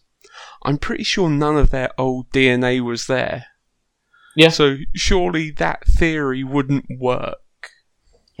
Well, they, they, they don't do anything with that on the show. They, they literally just cut to Janeway and Tom uh, in the medical bay thing, just just awkwardly talking, just saying like, "Oh, do you remember five minutes ago when we were shagging as lizards?" And it, it was just so stupid. Yeah. No, I'm just imagining like how many times would those two characters bring that up in the future? You know, like when they get back to Earth, like, "Oh, do you remember that time?" Do you know what I mean? It's just Yeah. it's just bizarre. or just in just in a federation conference, and Paris is just sitting there whilst Janeway's giving a talk, and he's like, "I tapped that." Yeah, oh, I was a lizard at the time, Still counts. but I did it. Yeah. Oh, but yeah, no, and, and think that is your episode. That there's no more to it than that. It's just like that. Yeah. That's the laugh moment at the end. Like, oh, that was funny, wasn't it? Yeah. I think that's them just laughing at us for spending forty-five minutes watching that. Do you know what? I, I would love. It, it must be out there somewhere. I would love to hear. um What's their names? Uh, Robert Duncan McNeil and um, Kate Mulgrew's opinion on on that episode. Someone must have asked them about that nonsense at some point. It's not their fault. You know, they're just doing their job. They're only in season two at the time. Mm-hmm. You know, they're like, oh, let's get this one out of the way. I can see the next episode's good. We've got Brad Dourif coming on. We'll just look forward to that. But it must be embarrassing being associated with that. You would have thought. That's Yeah. the thing. I think, all in all, this episode's shit. It is, yeah. And just Um, like I'm sure that all the actors felt at the end of filming it, I'm glad we've got that out of the way now. So now we can go and do something like Enterprise next week, Yeah, I TNG, something like that. fuck knows what was going on when they were doing this. No, That's- no, it's- I'd be interested to to do some research now. Actually, you know, who who did write this? How did this come about? How did it get passed to be on TV? That's the thing. How did this fucking idea get green lighted?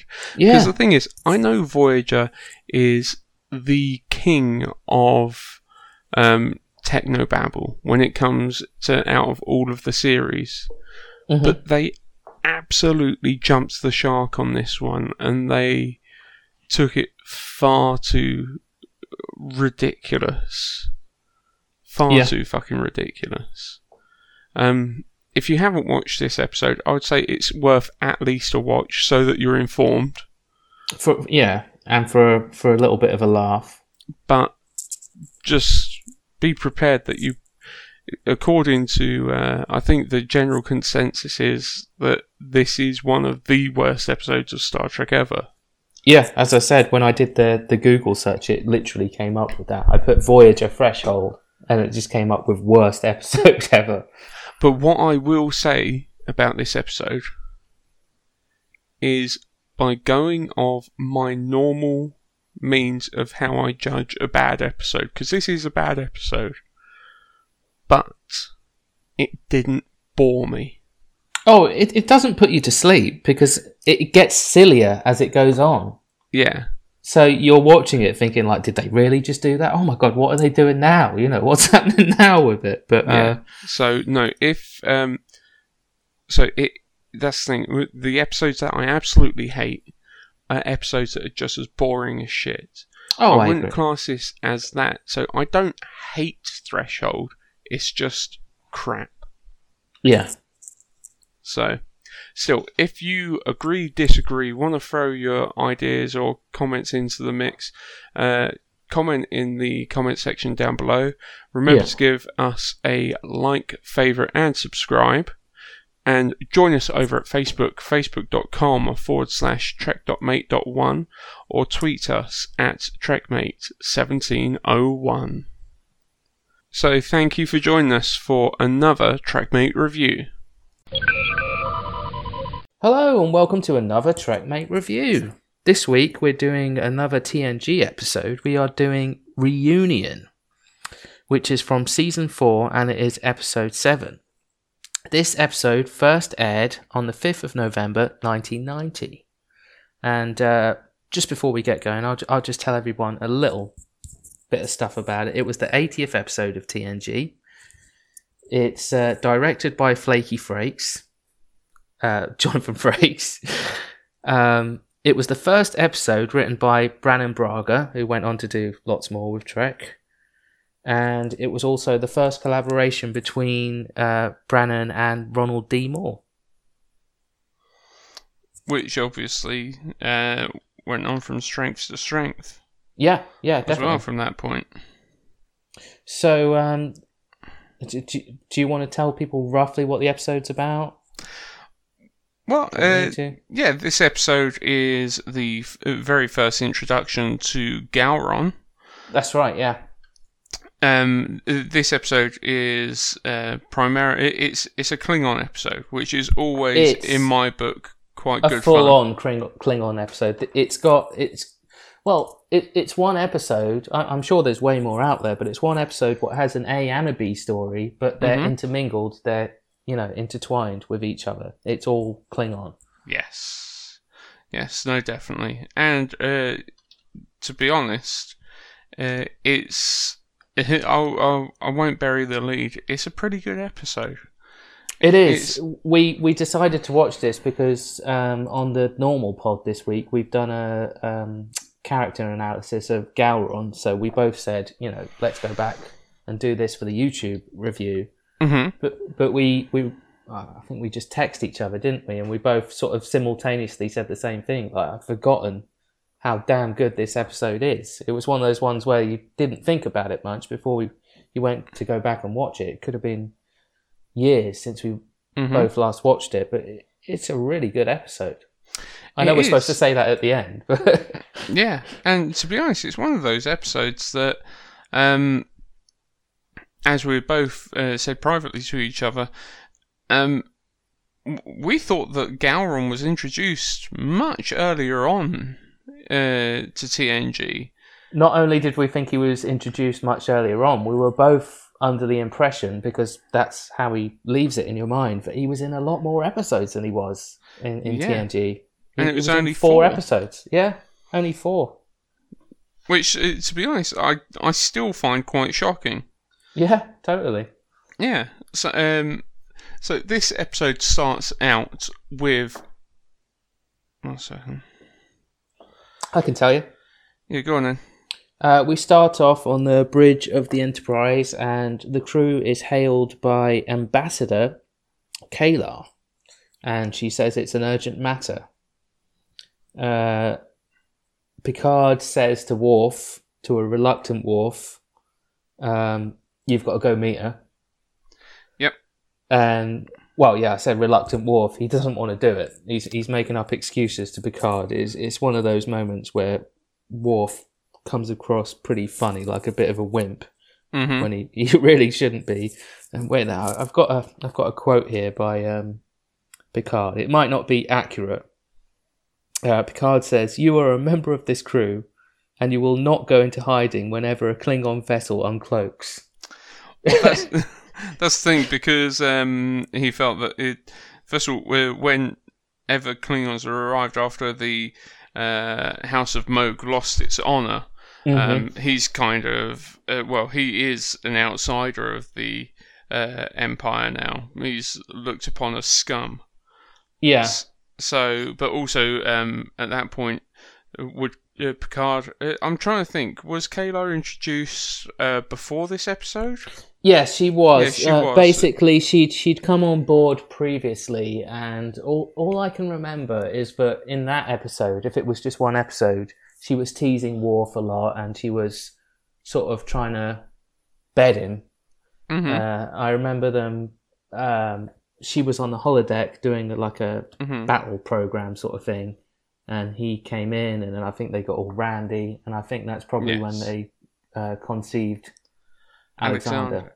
Okay, now does this episode instantly get marked down because it's the introduction of Alexander? No, I know, I know people out there hate him, but do you know what? I, I think this Alexander in this episode, I, I think he's really cute.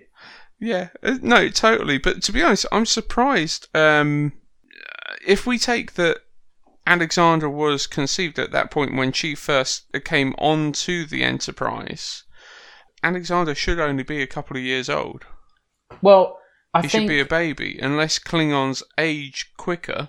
Well, I was going to say anyone who's not new to Trek, anyone who's watched a lot of TNG and DS9 will know that there's there's something wrong with Alexander. He's got some sort of speedy um, mutation going on there, where he he does grow older a lot quicker than everyone else. Because by the time you get to the end of DS9, he's like he's like 25 years old or something. It doesn't make any sense, Yeah. but they do it anyway. Yeah, they do, and it's a bit because I always just assumed that she because uh, that she had got up the duff before that episode and was being a bit of a sod and didn't tell Worf about the child until she needed to palm him off.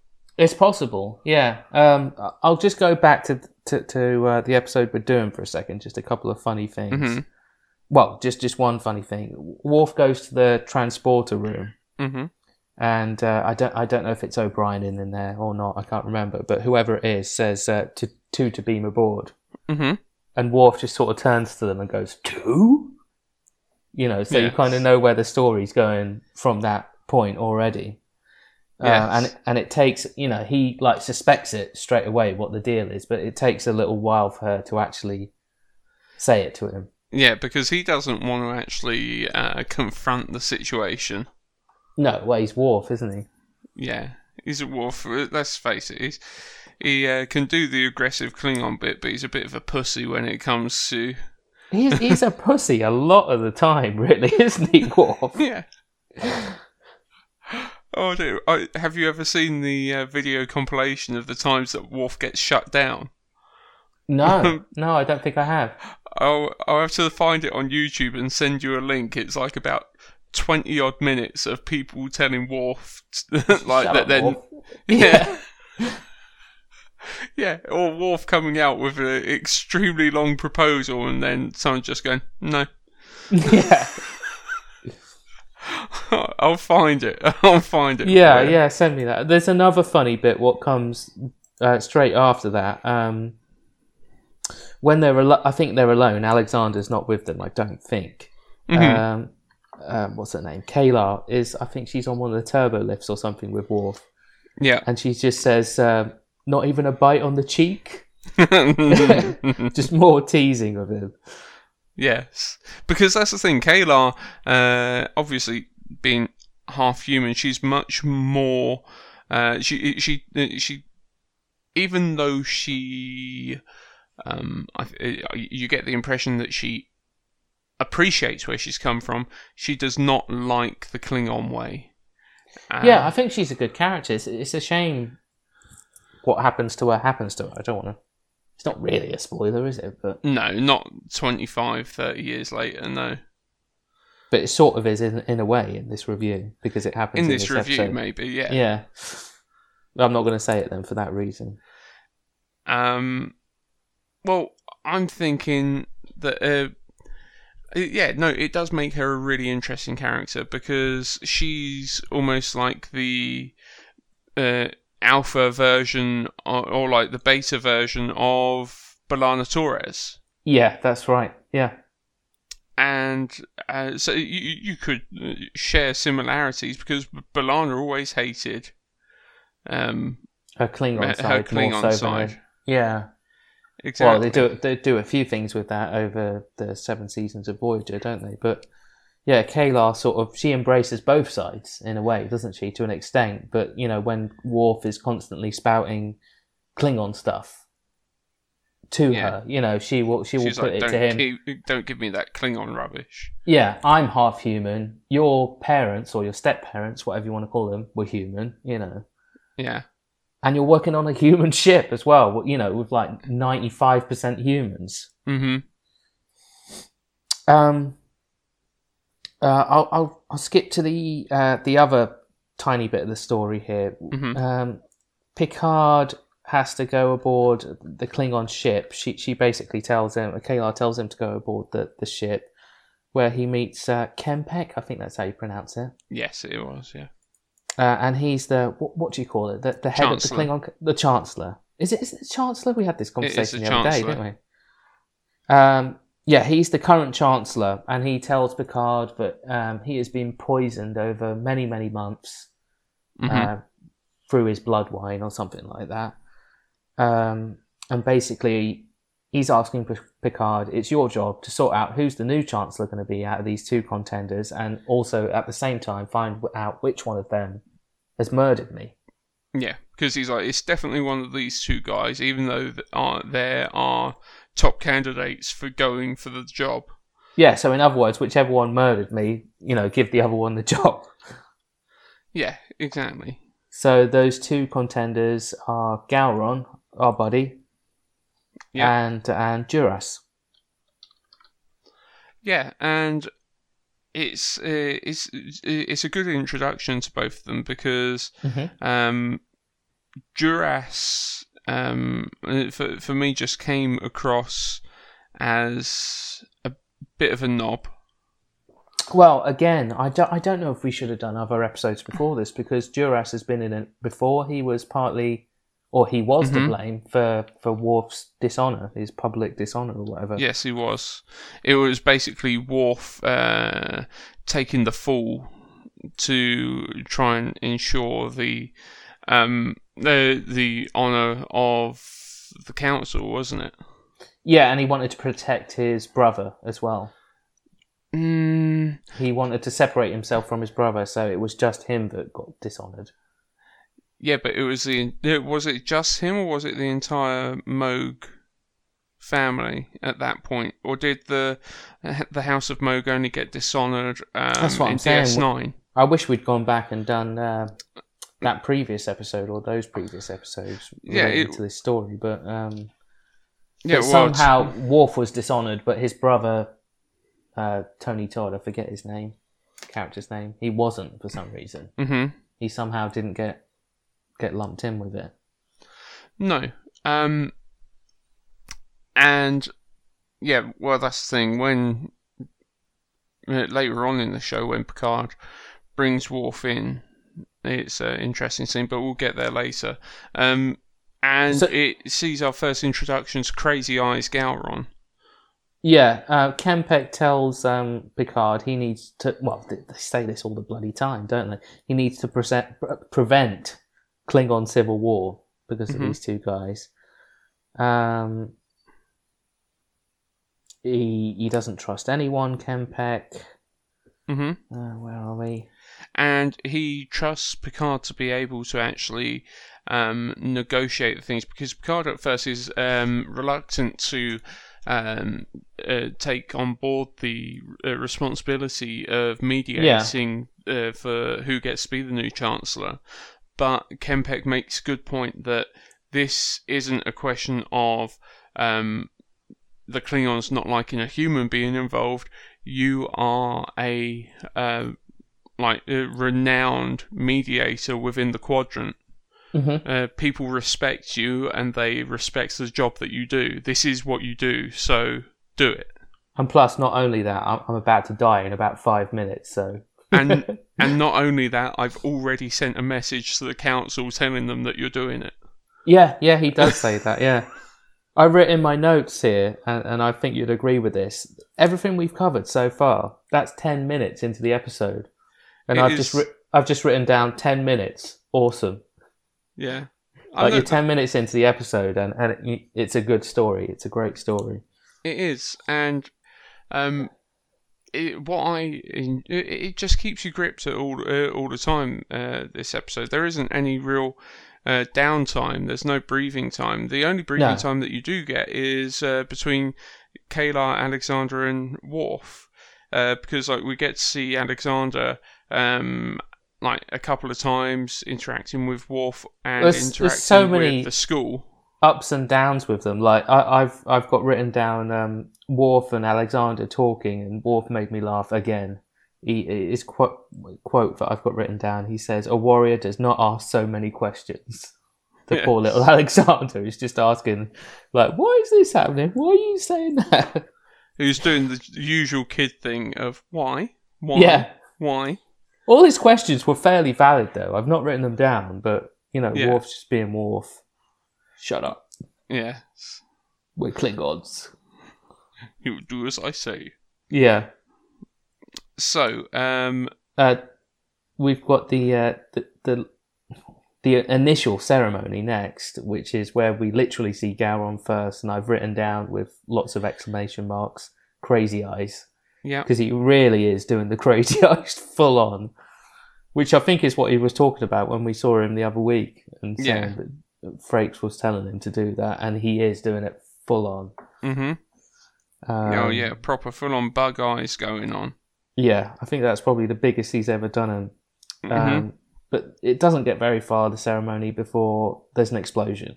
hmm well, that's the thing. Um, it was uh, interesting because they were going through the ceremony, um, the, the Sonchi ceremony, and they were uh, performing it, and then suddenly there's an explosion, and it seems to come from the back left of. Uh, I assume it, it, no, it wouldn't have been the bridge. It would have been whatever quarters on uh, the Klingon ship, and at that point, obviously, then uh, it made one of Ke- uh, one of Duras's guys die and one of Gowron's guys die. Yeah, I was kind of confused about that. I know, I know they said two, 2 Mhm. Klingons had died at first, but it wasn't until later, I think, that they actually say that it's one of each.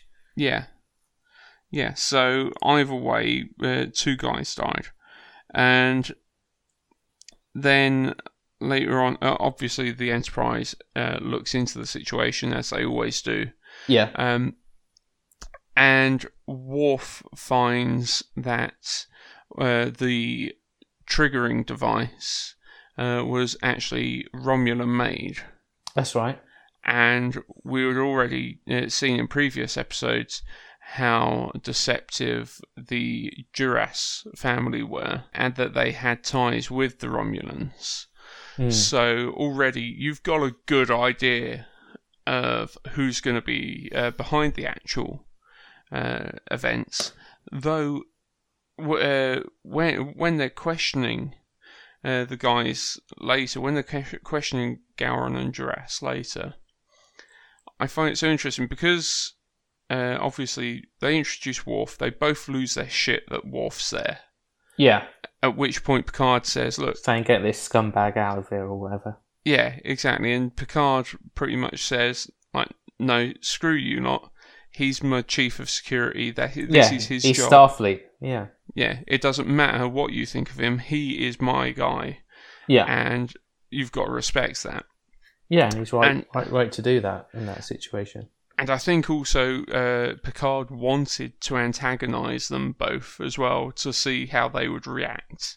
Yeah, he's testing them. He's also wanting to stretch it out. So he meets with uh, K'Ehleyr and um, asks, "How can I stretch this out?" And he basically works out that if we do it the old way, hmm uh, if we do uh, ja'chuq, Yeah.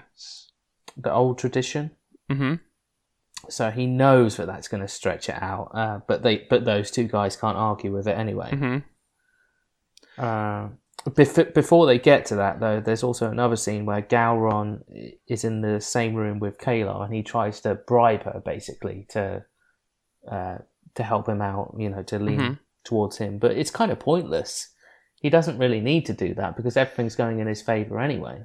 It is, but also I think at that point they're just trying to because even though you don't trust um, Duras, at this point Gowron just seems that little bit unhinged that even though you know the outcome, um, you still think could it be Gowron? Well, yeah, I, I don't know if I said this to you on the pod the other day. I think I did, but I think the first time I ever saw this episode, like Gowron does look that crazy that you Mhm. wonder: is this smart writing? As it and is it going to turn out that Gowron is actually setting up uh, Duras? hmm But um, but you know, Worf throughout the episode just keeps saying it's Duras, it's Duras, it's Duras, and you know, obviously Mhm. it is. You know, when you watch it back, you can see it is, but at the time, you know, well, I still do it today. I always question: Is this smart long-term writing? You know, is it? Uh, are they trying to, hmm you know, get Gowron to set the guy up? But you know, that wa- that wasn't the case. But Gowron No. just likes to, he likes to be safe, doesn't he? Like, hmm even though he can be honourable, like if he's got to do it the dodgy way, he'll he'll do it that way too. Yeah, But K'Ehleyr's not interested any anyway in anything he's got to offer. not at all. Because that's the thing when Picard initially, like so by the time announced that he was going with the old rules, like uh, K'Ehleyr was the one. Even though Gowron was surprised that uh, Picard had gone with uh, using the old tradition, K'Ehleyr was the one that was most frustrated because he wanted over it over and done with as quickly as Mhm. possible, which is probably half to do with no thorough investigation into the deaths and whatnot. Mhm. So, uh, so uh, another little part of the B story, I guess. Well, Mm-hmm. it's, you know, there is no real B story with this, but uh, K'Ehleyr asks Picard, and he doesn't help. So she digs through uh, the Enterprise's records to find out the truth about Duras and Worf, and how Worf was actually dishonored, and Mhm. what the story is with that. So she, she pretty much finds that out. yeah, because Worf doesn't want to discuss it with her. Yeah, Worf- and Picard refuses to as well. Yeah, uh, so she takes it upon herself to uh, find out by uh, pretty much going into the databases. She first of all re- uh, listens through the um, logs on the starship, though she doesn't have access to personal logs. So she listens through all of the official logs and then gets access to the council's logs. Yeah, uh, that's right. on the event as well because obviously her being the ambassador she has certain privileges uh, with regards uh, to that um, at which point she does uh, figure out what Worf had done to cover it up because then at that point um, Duras gets information from uh, the homeworld that uh, K'Ehleyr had been uh, right. tapping into the uh, information network and getting access to uh, the log. So he had uh, he knew that she was onto him. Yeah, that's right. Uh, so then, minutes after that, it literally cuts to Worf and Alexander walking in on K'Ehleyr, half dead, Mm-hmm. on the ground. And um, what does she say to him? It was Duras. Yeah, yeah, pretty much. Uh, I, I'm sure she says something like about Alexander look after him, but I can't remember what she says Yeah. now. Yeah, she does uh, tell him to uh, look after Alexander, and uh, look. I can't remember word for word what was said. Uh, And Worf, um, you know, tells Alexander, you know, like he's been doing all the episode, like, oh, look at this, this is death. You've got to take this in. You can't turn away. Uh, to be fair to the little guy, he doesn't cry or anything. No. He he does take it in, uh, but then Worf leaves Alexander with Crusher, I think, with Doctor Crusher. He just Mhm. runs off, and then it kicks off, and he uh, grabs his bat'leth, chucks his badge in his bedroom, in his quarters or whatever. Uh, Yep. Goes and kicks Duras' ass. And, And- stabs a bat'leth straight through his chest. Yeah, no Just problem. after- Doesn't hesitate at all. Yeah, because uh, Worf had beamed onto the ship and um, declared that he wanted vengeance. Uh, at which point uh, they weren't going to allow him to fight Duras. But then when the guy, uh, when Duras's men, um, uh, when Worf tells them that he was uh, the mate of K'Ehleyr, Yeah, that's right. that is when they're like, "Oh, shit's just got real." Yeah. they allow. Uh, I can never remember the name of it, but basically the bite, uh, the battle for vengeance. Fight. So that's it. So that's when they kick off, and as we said, that's as you said, then buries the bat'leth into his chest. Yeah. Um. Just, uh, just as Riker, had- uh, Riker and Data had burst in, and Riker was telling Worf to stop. Worf did not stop. There was no, he, stopping Worf. He acted like he, they weren't even there at all, didn't he? Yeah, and I can't blame him. No, Can't no, I can't blame him at all. And you know, he uh, just after this, Picard reprimands him, tells him off, but Worf, you know, says to him like the Klingon way, says that's okay. What I did, you know, I've I've not technically done anything wrong there. Yeah, which Picard then firmly says, yes, you may not have done anything wrong with the Klingon way, but you are Yeah. A Starfleet ship and you are expected to behave as a Starfleet officer. Yeah. So, um, He also does say, which uh, you know will continue in further episodes. You know, you need to get the truth out about all this stuff. hmm with you being dishonored. You you need to go to the Klingon Council and, and sort this out in the future, which Worf says, not now but soon, or something like that. hmm Yeah, no, definitely. And that pretty much rounds up the episode, other than um, another scene with Alexander and Worf. Yeah, where Worf literally says the Darth Vader line. I am your father. Yeah, he actually says that. Yeah, and that's pretty much it, as you say. Yeah.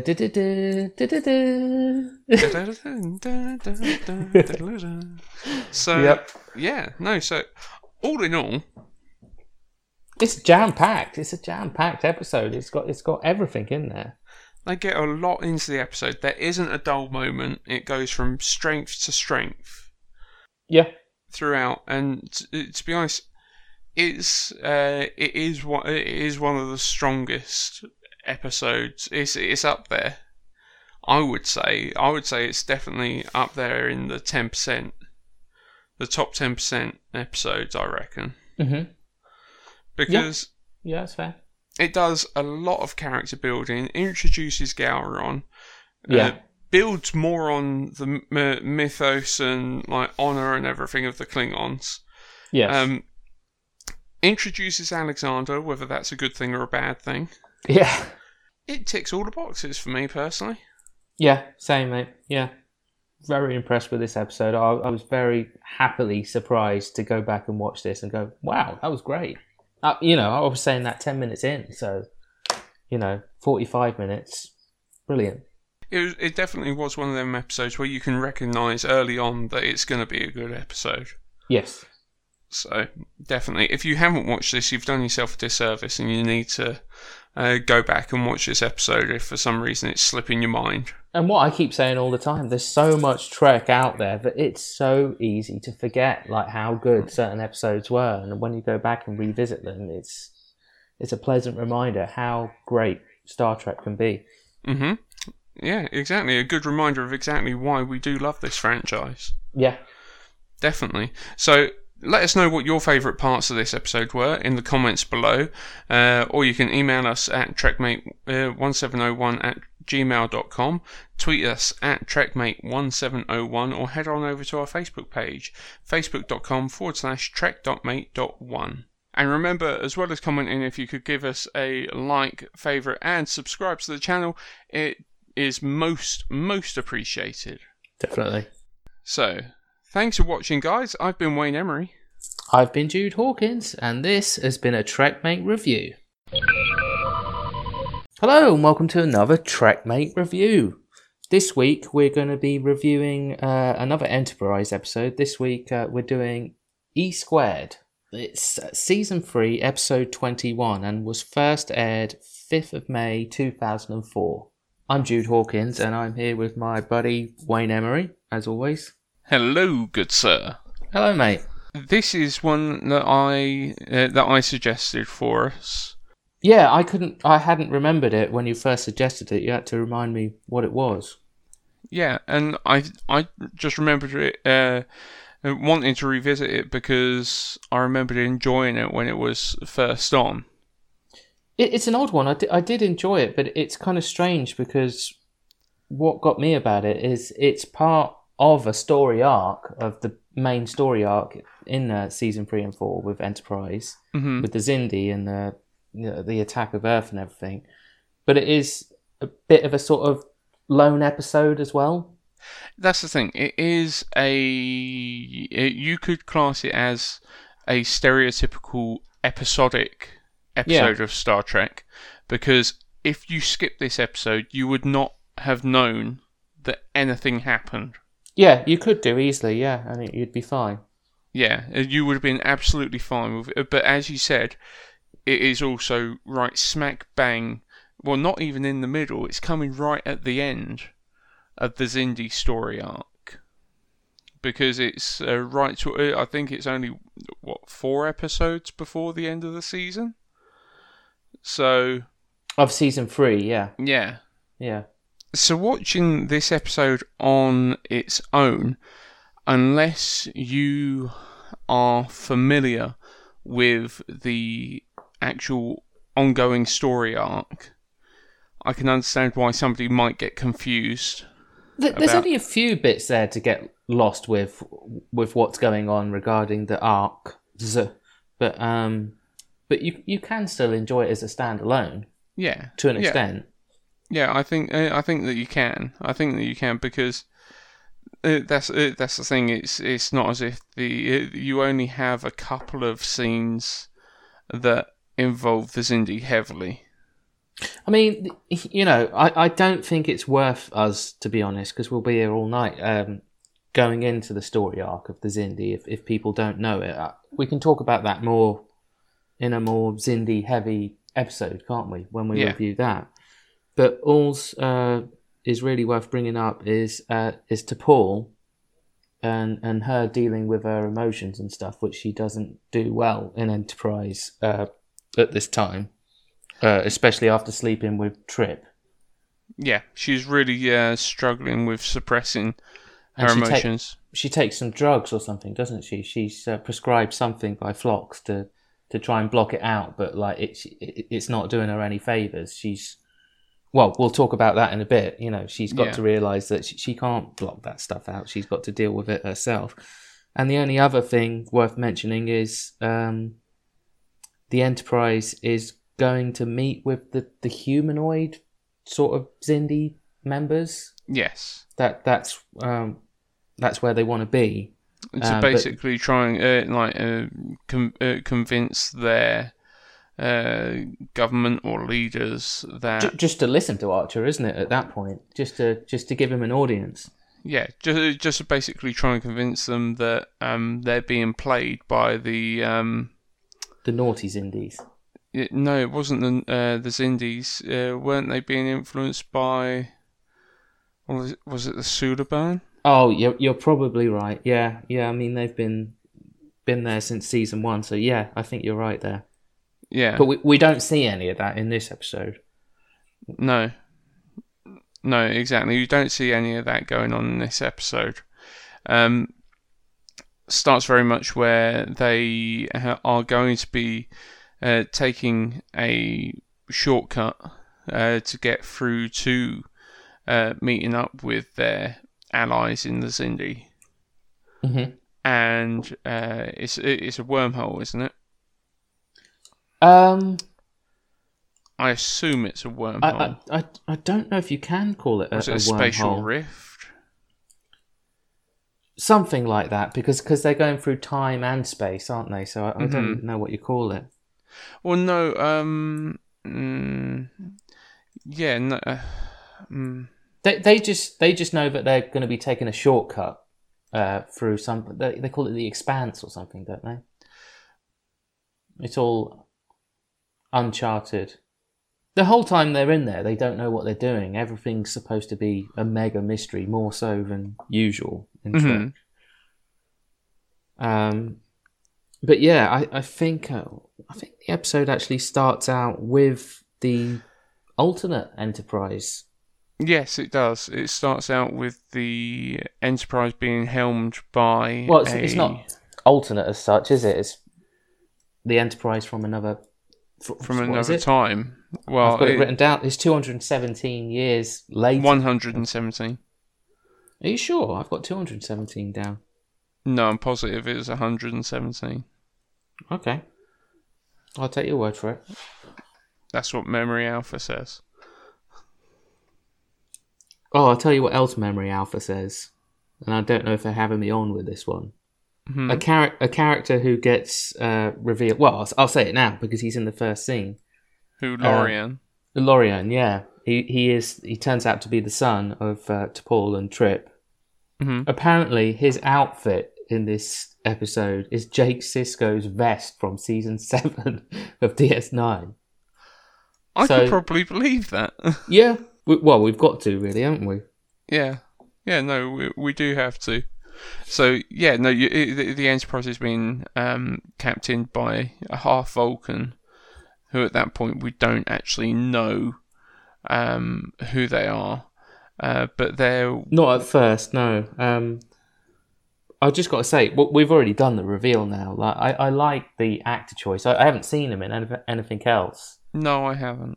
but he does have a, a look about him where he does sort of look like similar to Mhm. to Trip. And uh, well, I don't know. I'll talk about him more later. I don't want to spoil too much now at the beginning. Mhm. it from back to front. But yeah, good actor choice. Yeah, no, definitely, definitely.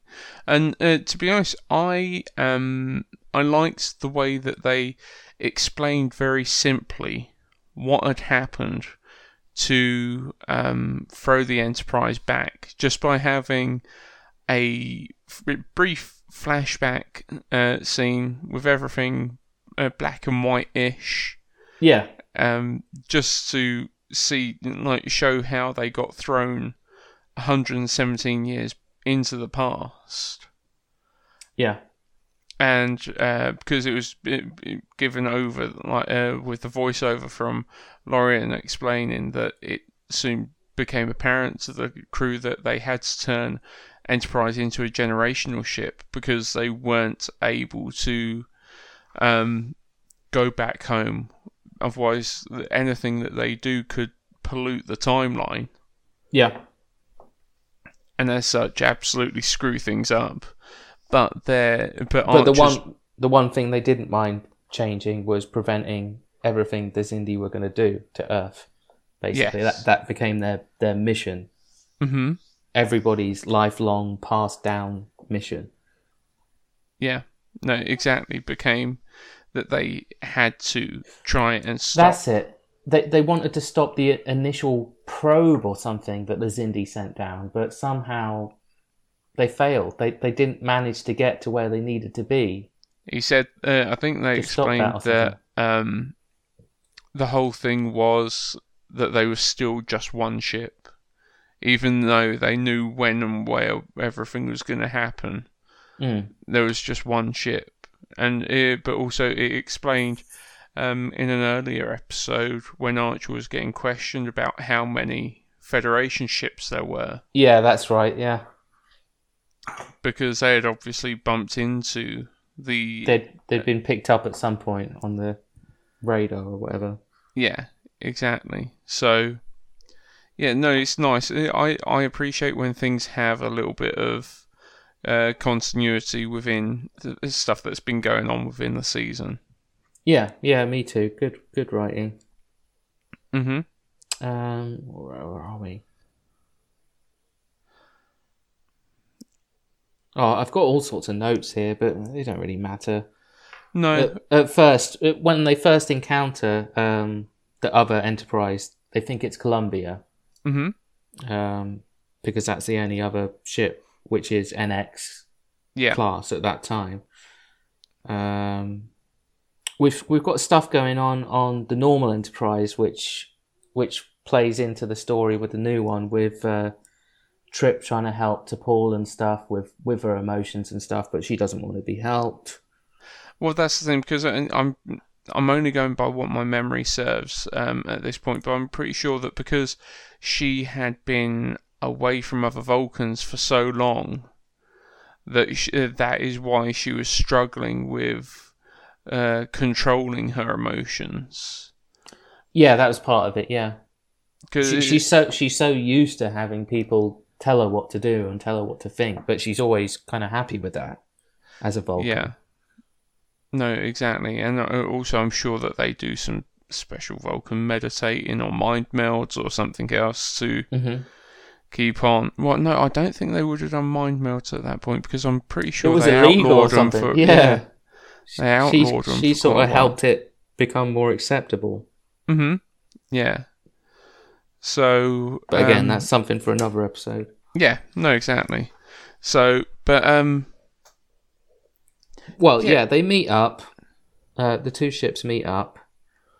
Um, Archer immediately gets introduced to a, a, a woman alien who's also called Archer, but he doesn't know Mhm. the deal at that point.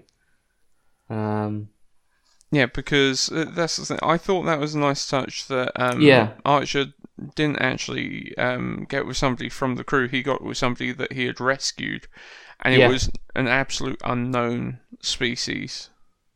yeah, So I think I think that's good. uh, that that was enjoyable. Uh, It was interesting to see all of the uh, different pairings going on.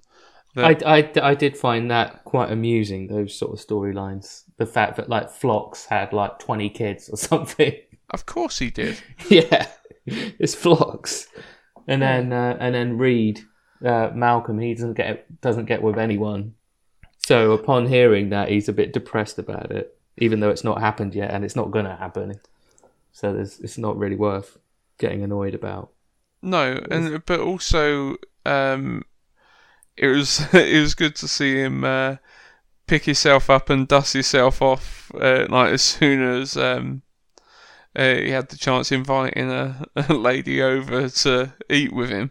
Yeah, well, it's not my granddaughter. It's not my great granddaughter. It's, it's Trips or someone else's. Yeah. So and also at, at this point uh, was also uh, we had the meeting between T'Pol and uh, well old Yeah. and Archer. Yeah, which is cool. And I think it was nice to see because um, T'Pol, by that point, obviously had much more embraced her feelings and was like not afraid of showing that she was happy to see. Yeah, I, Yeah. I, I think one of the first things Archer says is like, you know, I, I can see you've been round humans for too long or something like as a Mhm. sort of joke, but you know, in a, in a positive way. Uh, I just wonder if I just wonder if by that point she's actually got used to the smell by now. Yeah, yeah, I presume so. Well, she's probably wearing adult diapers as well. 130 years old or whatever she is. she's got incontinence pads yeah. Well, she's the she's the oldest looking Vulcan I've seen on Yeah. any of the shows. I think. I don't know if she is technically the oldest. I, I, I wouldn't know that. Someone will know that, but but yeah, they make her look pretty old with all the the makeup and stuff. Yeah, they do. Well, you got to think. Uh, by that point, she had been, um, they'd been trapped away for 117 years, and when she were, uh, uh, when at that point she was. You mean Twen- you're, you're looking for her age before yeah, that? I'm just trying to think. Uh, she was born in 2088. Th- th- that's a running joke in the show, though, isn't it? Like Trip and Archer are always trying to find out how old she is, and she never wants to tell. Mm-hmm. Twenty-one fifty-three. Okay, so she's and uh, well, they'd obviously been there for 117 years. Hmm. She was born in 2088, and she, uh, I think this episode happened in about 2153. So by that point, she's already 65. Yeah. 65. So she would be about 170, 80 odd. Yeah, yeah, I guess that makes sense then with the, the look that they give her. Mm-hmm. Yeah. What, what is. I, I guess that is it, isn't it? That the lifespan for a Vulcan is about 200 years. Um, Roughly. Yeah, it's, it's around there because you've got to think uh, Spock was still going strong come um, Nemesis timeline. Uh, like, because obviously a few years after that, he went back to the Kelvin timeline. So, and that was a good 100, uh, probably 100, 150 years. But then again, Bones wasn't that far behind him, and he was a human. Yeah. It was only seven years before that he was pottering around on, on the Mhm. D. Yeah, no, that's the thing. He's uh, humans obviously have improved their lifespan Yeah, considerably. healthcare. That's it. Federation healthcare is obviously Yeah. a lot better than nowadays. Yeah. Um. So yeah, no, I I enjoyed seeing the interaction between Archer and uh, T'Pol. Another interaction, what's what I thought was fun, or well, not fun, nice would be a better word, is Trip and uh, Lorian. Yeah, Where, yeah, I uh, thought it was. where they're sort of they're trying to do work together, aren't they? They're trying to repair stuff and sort stuff out, but they're they're Mhm. chatting about their relationships at the same time. And we find find out that Trip died when Lorian was like fourteen, which to us would be a lot younger than fourteen, wouldn't it? Like in a, Mhm. in a Vulcan's life. So Yeah. he, um, but yeah, everything that Lorian's doing is, is you know he says he's learnt it from Trip's videos or video logs or whatever. Um, but yeah, yeah, Trip keeps asking about uh, T'Pol, you know, how did this happen? How did that happen? It's it's it's a nice little scene. Yeah, it it, it is, and um, it is like uh, quite touching because um, I think Trip even turns around and says, "No, I'm sorry. Like I'm sorry, your old man weren't around enough for you." Yeah, That's the thing. It's it is it is quite a touching scene, though. uh, To be honest, I think even when I first saw this episode, um, after watching enough time, uh, like episodes involving time, Mm. especially like the DS9 episode where they were stranded on the planet and they couldn't leave. yeah, I'm trying to remember the name of the episode. Fails me. Um, I was expecting the young Enterprise crew to double cross the OG, uh, OG Enterprise crew from the get go yeah. because but my initial thinking was It's too calm, isn't it? It was too calm an episode at that point. Too nice. yeah, uh, too nice, but also, um, if if if anything dictates, it'll be a question of uh, you in yourself uh, create a paradox that if you successfully get Archer through the uh, uh, spatial anomaly, uh, then the Enterprise isn't sent back in the past, so It's weird, isn't it? that then you don't have a ship that then helps you, then you do get sent back in the past, and then I think I think me and you learned not to question this stuff once we became massive Back to the Future fans in the mid '80s. well, the You, thing is, you just you just can't question it because you'll be there all day long, won't you? the, the thing is, the way that I see it is this is more fundamental proof from uh, which backs up the Kelvin timeline Mm. that there is no prime universe because Yeah, yeah. Should- I, I think that's fair. Because obviously this uh, these uh, the generational ship that arrives by them helping Archer to successfully go through the uh, through the wormhole, spatial rift, whatever you want to call it, Yeah, um, means that then will they no exist. longer exist within that timeline. Yeah, So it's created another alternate universe. yeah. You're right. So I, I wouldn't think that that ship is then vanished out of existence. It now only exists within that yeah, I mean. I mean, yeah. I'm I'm talking about Back to the Future, but yeah, the idea of it suddenly disappearing, like or things disappearing, is just silly. But um, but yeah, what you said, I, I think they still exist there. but within an alternate universe. But they've they've they've just made it their you know every single person on that ship has made it, especially uh, Lorian has made it their life's mission to succeed in uh, not letting this Xindi win, you know, at any cost, and that's basically what unfolds for the rest of the episode, isn't it? Is them seemingly being a bit naughty, being a bit bad, but they're still Yeah. trying to do it for the right reasons. Yeah, exactly. But also, it's a question of, um, I think w- with Lorian, he would have probably been one of the most convicted people to do it because he would have been the only person from the first generation of children. Yeah, he's going to be Born. apart from T'Pol herself. He's got to be the oldest person on the ship, surely. Yeah, because they would have already gone through. If it's 117 years been out there, you've Hmm. got to think that's probably at least three to four generations. Well, yeah, if um, if Trip died when he was fourteen, If you say everybody, if you say everybody say if people weren't getting up the duff when they were teenagers, but they were waiting until they were thirty, Yeah.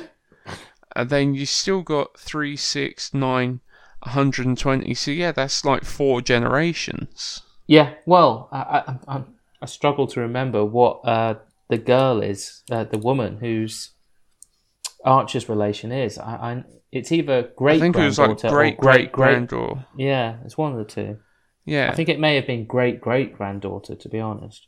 Yeah, I think so. And to be honest, without a leading force like uh, Lorian there, um, oh, surely at some point the the the current generation they would have gone, Who the fuck is Archer? yeah, like we don't know this fucking Earth. We Yeah. why are we so invested? yeah, Like, especially if we're going to potentially be stopping our own existence. yeah, because that you over 117 years you must have at least had a debate on whether you are going to cease to exist or not by helping them Do you know what? I, I haven't. I, I do some notes when we do these YouTube ones, but I've I've not done as many notes as usual. Did I imagine that uh, Lorian says something to, T'Pol like, you know, when she's not seeming as enthusiastic as him about getting stuff done, he Mhm. says, "Would you feel the same way if uh, the Xindi were attacking Vulcan?"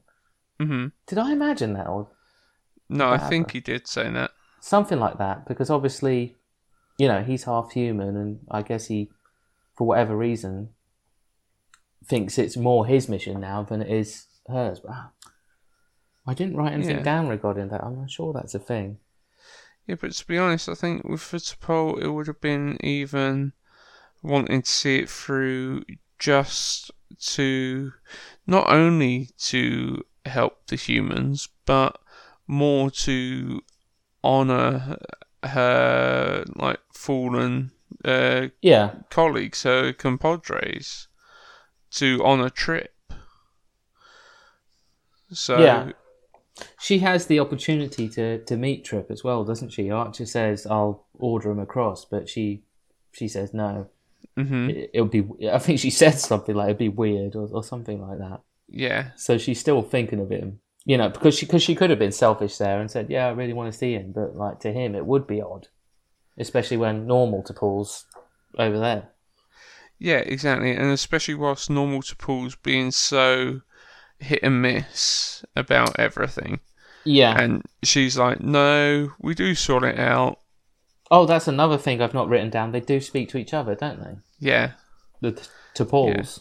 Yeah, they do. They do because but when she's speaking to Trip, she's like, "Be patient with her. Yeah. like, be patient. Like, she'll come round."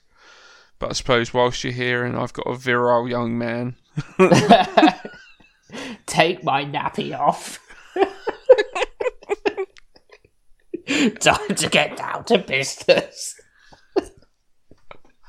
Yeah, I, I'm pretty sure I remember that. uh, That's how Yeah. it went down. On Enterprise nights. So,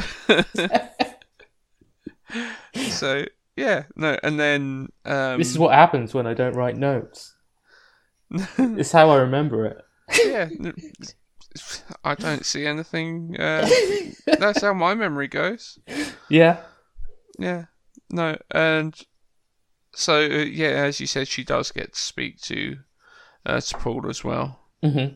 and then eventually, obviously, they do uh, manage to successfully get uh, Archer and his crew through the said wormhole spatial rift to continue out their mission whilst being attacked by uh, Xindi ships Yeah.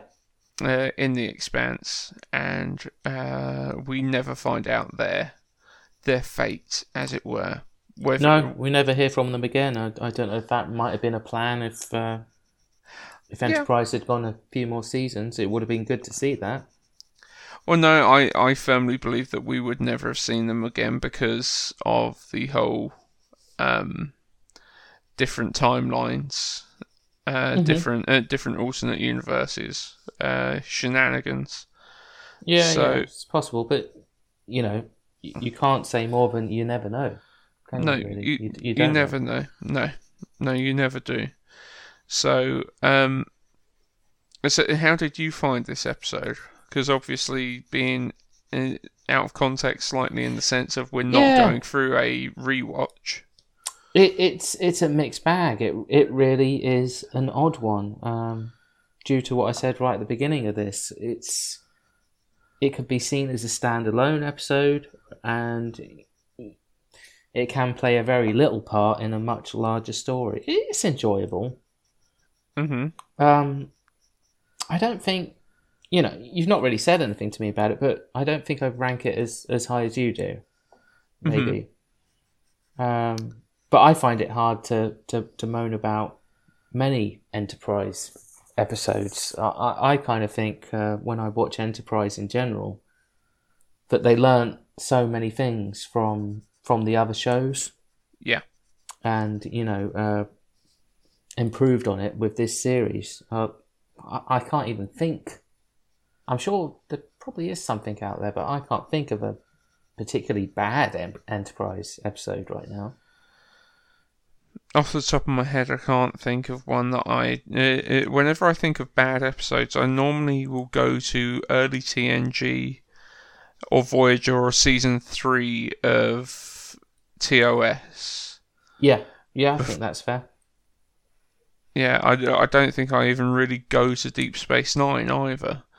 Even though that doesn't mean I think it's infallible, but those just aren't my instant go tos. And I, I class Enterprise as well. That maybe after another rewatch, I'll be able to name you a few more. Yeah, yeah. I mean, with all the series, I intend to rewatch everything, um, but there's just so much, and now we're just you know partly because we're doing this, me and you are watching them all over the place, bits and bobs.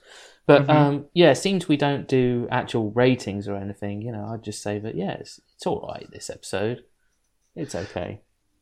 I put, I put, I think, as you said, I um, I do, uh, I do really enjoy this episode.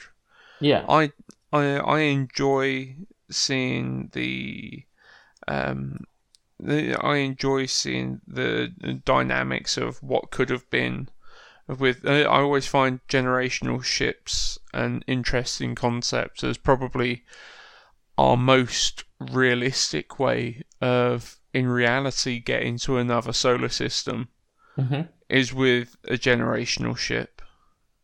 Mm. Because we just don't have the technological capabilities to get there any faster. No. So I, f- uh, I find generational ships a interesting concept. Yeah. Um, And I uh, I just hold very fond memories of this episode, and I, I but once again I do hi- uh, I we always recommend that people go and watch the episode and formulate their own opinions. Oh, definitely, yeah. So, but please do um, if you if you don't agree, uh, let us know and tell us why uh, you dislike this episode.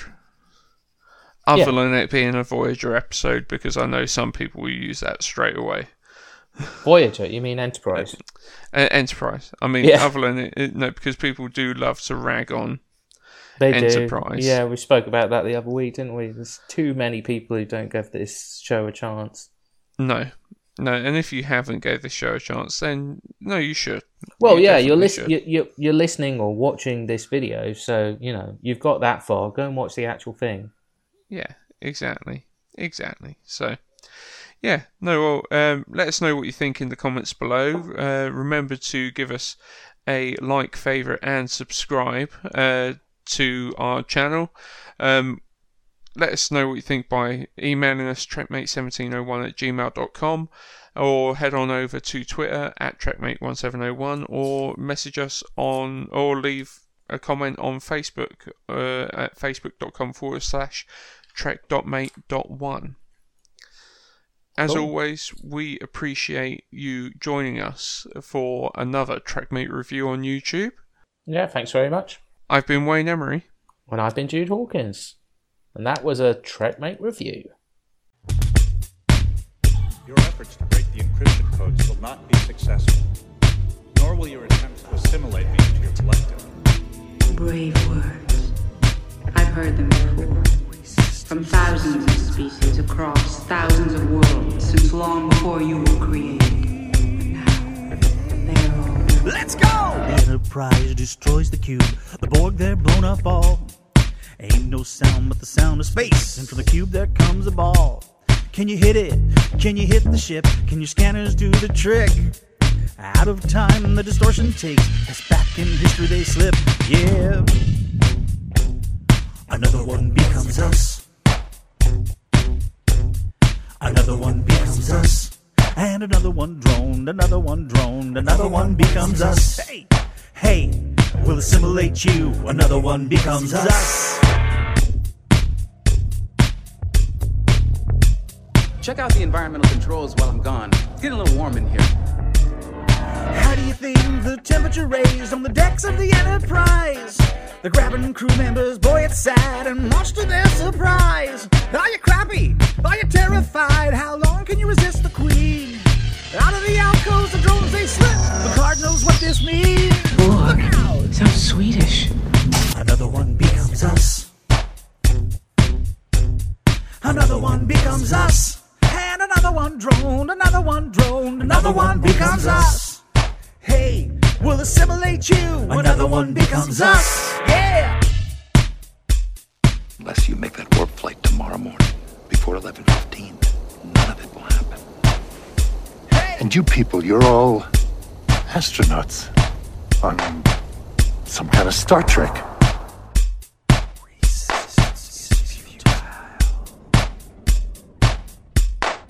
Get off my bridge. Offline. We've lost shields. And our weapons are gone. Perhaps today is a good day to die. Prepare for rubbing speed! Another one becomes us. Another one becomes us. Another one becomes us. Hey, hey! Another one becomes us. Hey, hey, hey, hey. Such a noble creature. Quality we sometimes lack. Plenty ways to assimilate men, and one quite effective. You can tempt, you can mock, you can use your probes and leave to the collective. I'm adapting, I'm adapting for you, my technology all the while. Out of the plasma, I can hear you say, resistance is futile. Another one becomes us. Another one becomes us. And another one droned, another one droned, another one becomes us. We'll assimilate you. Another one becomes us. Shoot up. Yeah. Futile. Your culture will adapt to us. Resistance.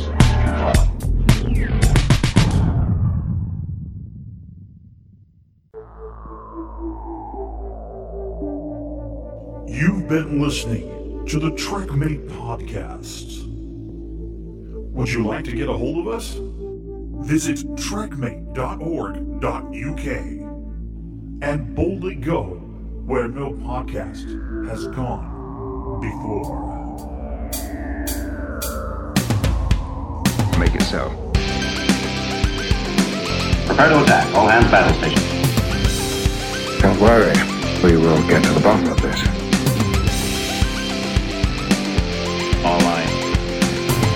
Ask is a tall ship and a star to steer by. I don't want excuses. I want answers. Am I authorized to enter the neutral zone? How do you think that tells me about your character? Captain's log, stardate 3541.9. Program complete. Enter when ready. I am Captain Jean Luc Picard, and I approve this message. Tweet us at TrekMate1701. Make it so.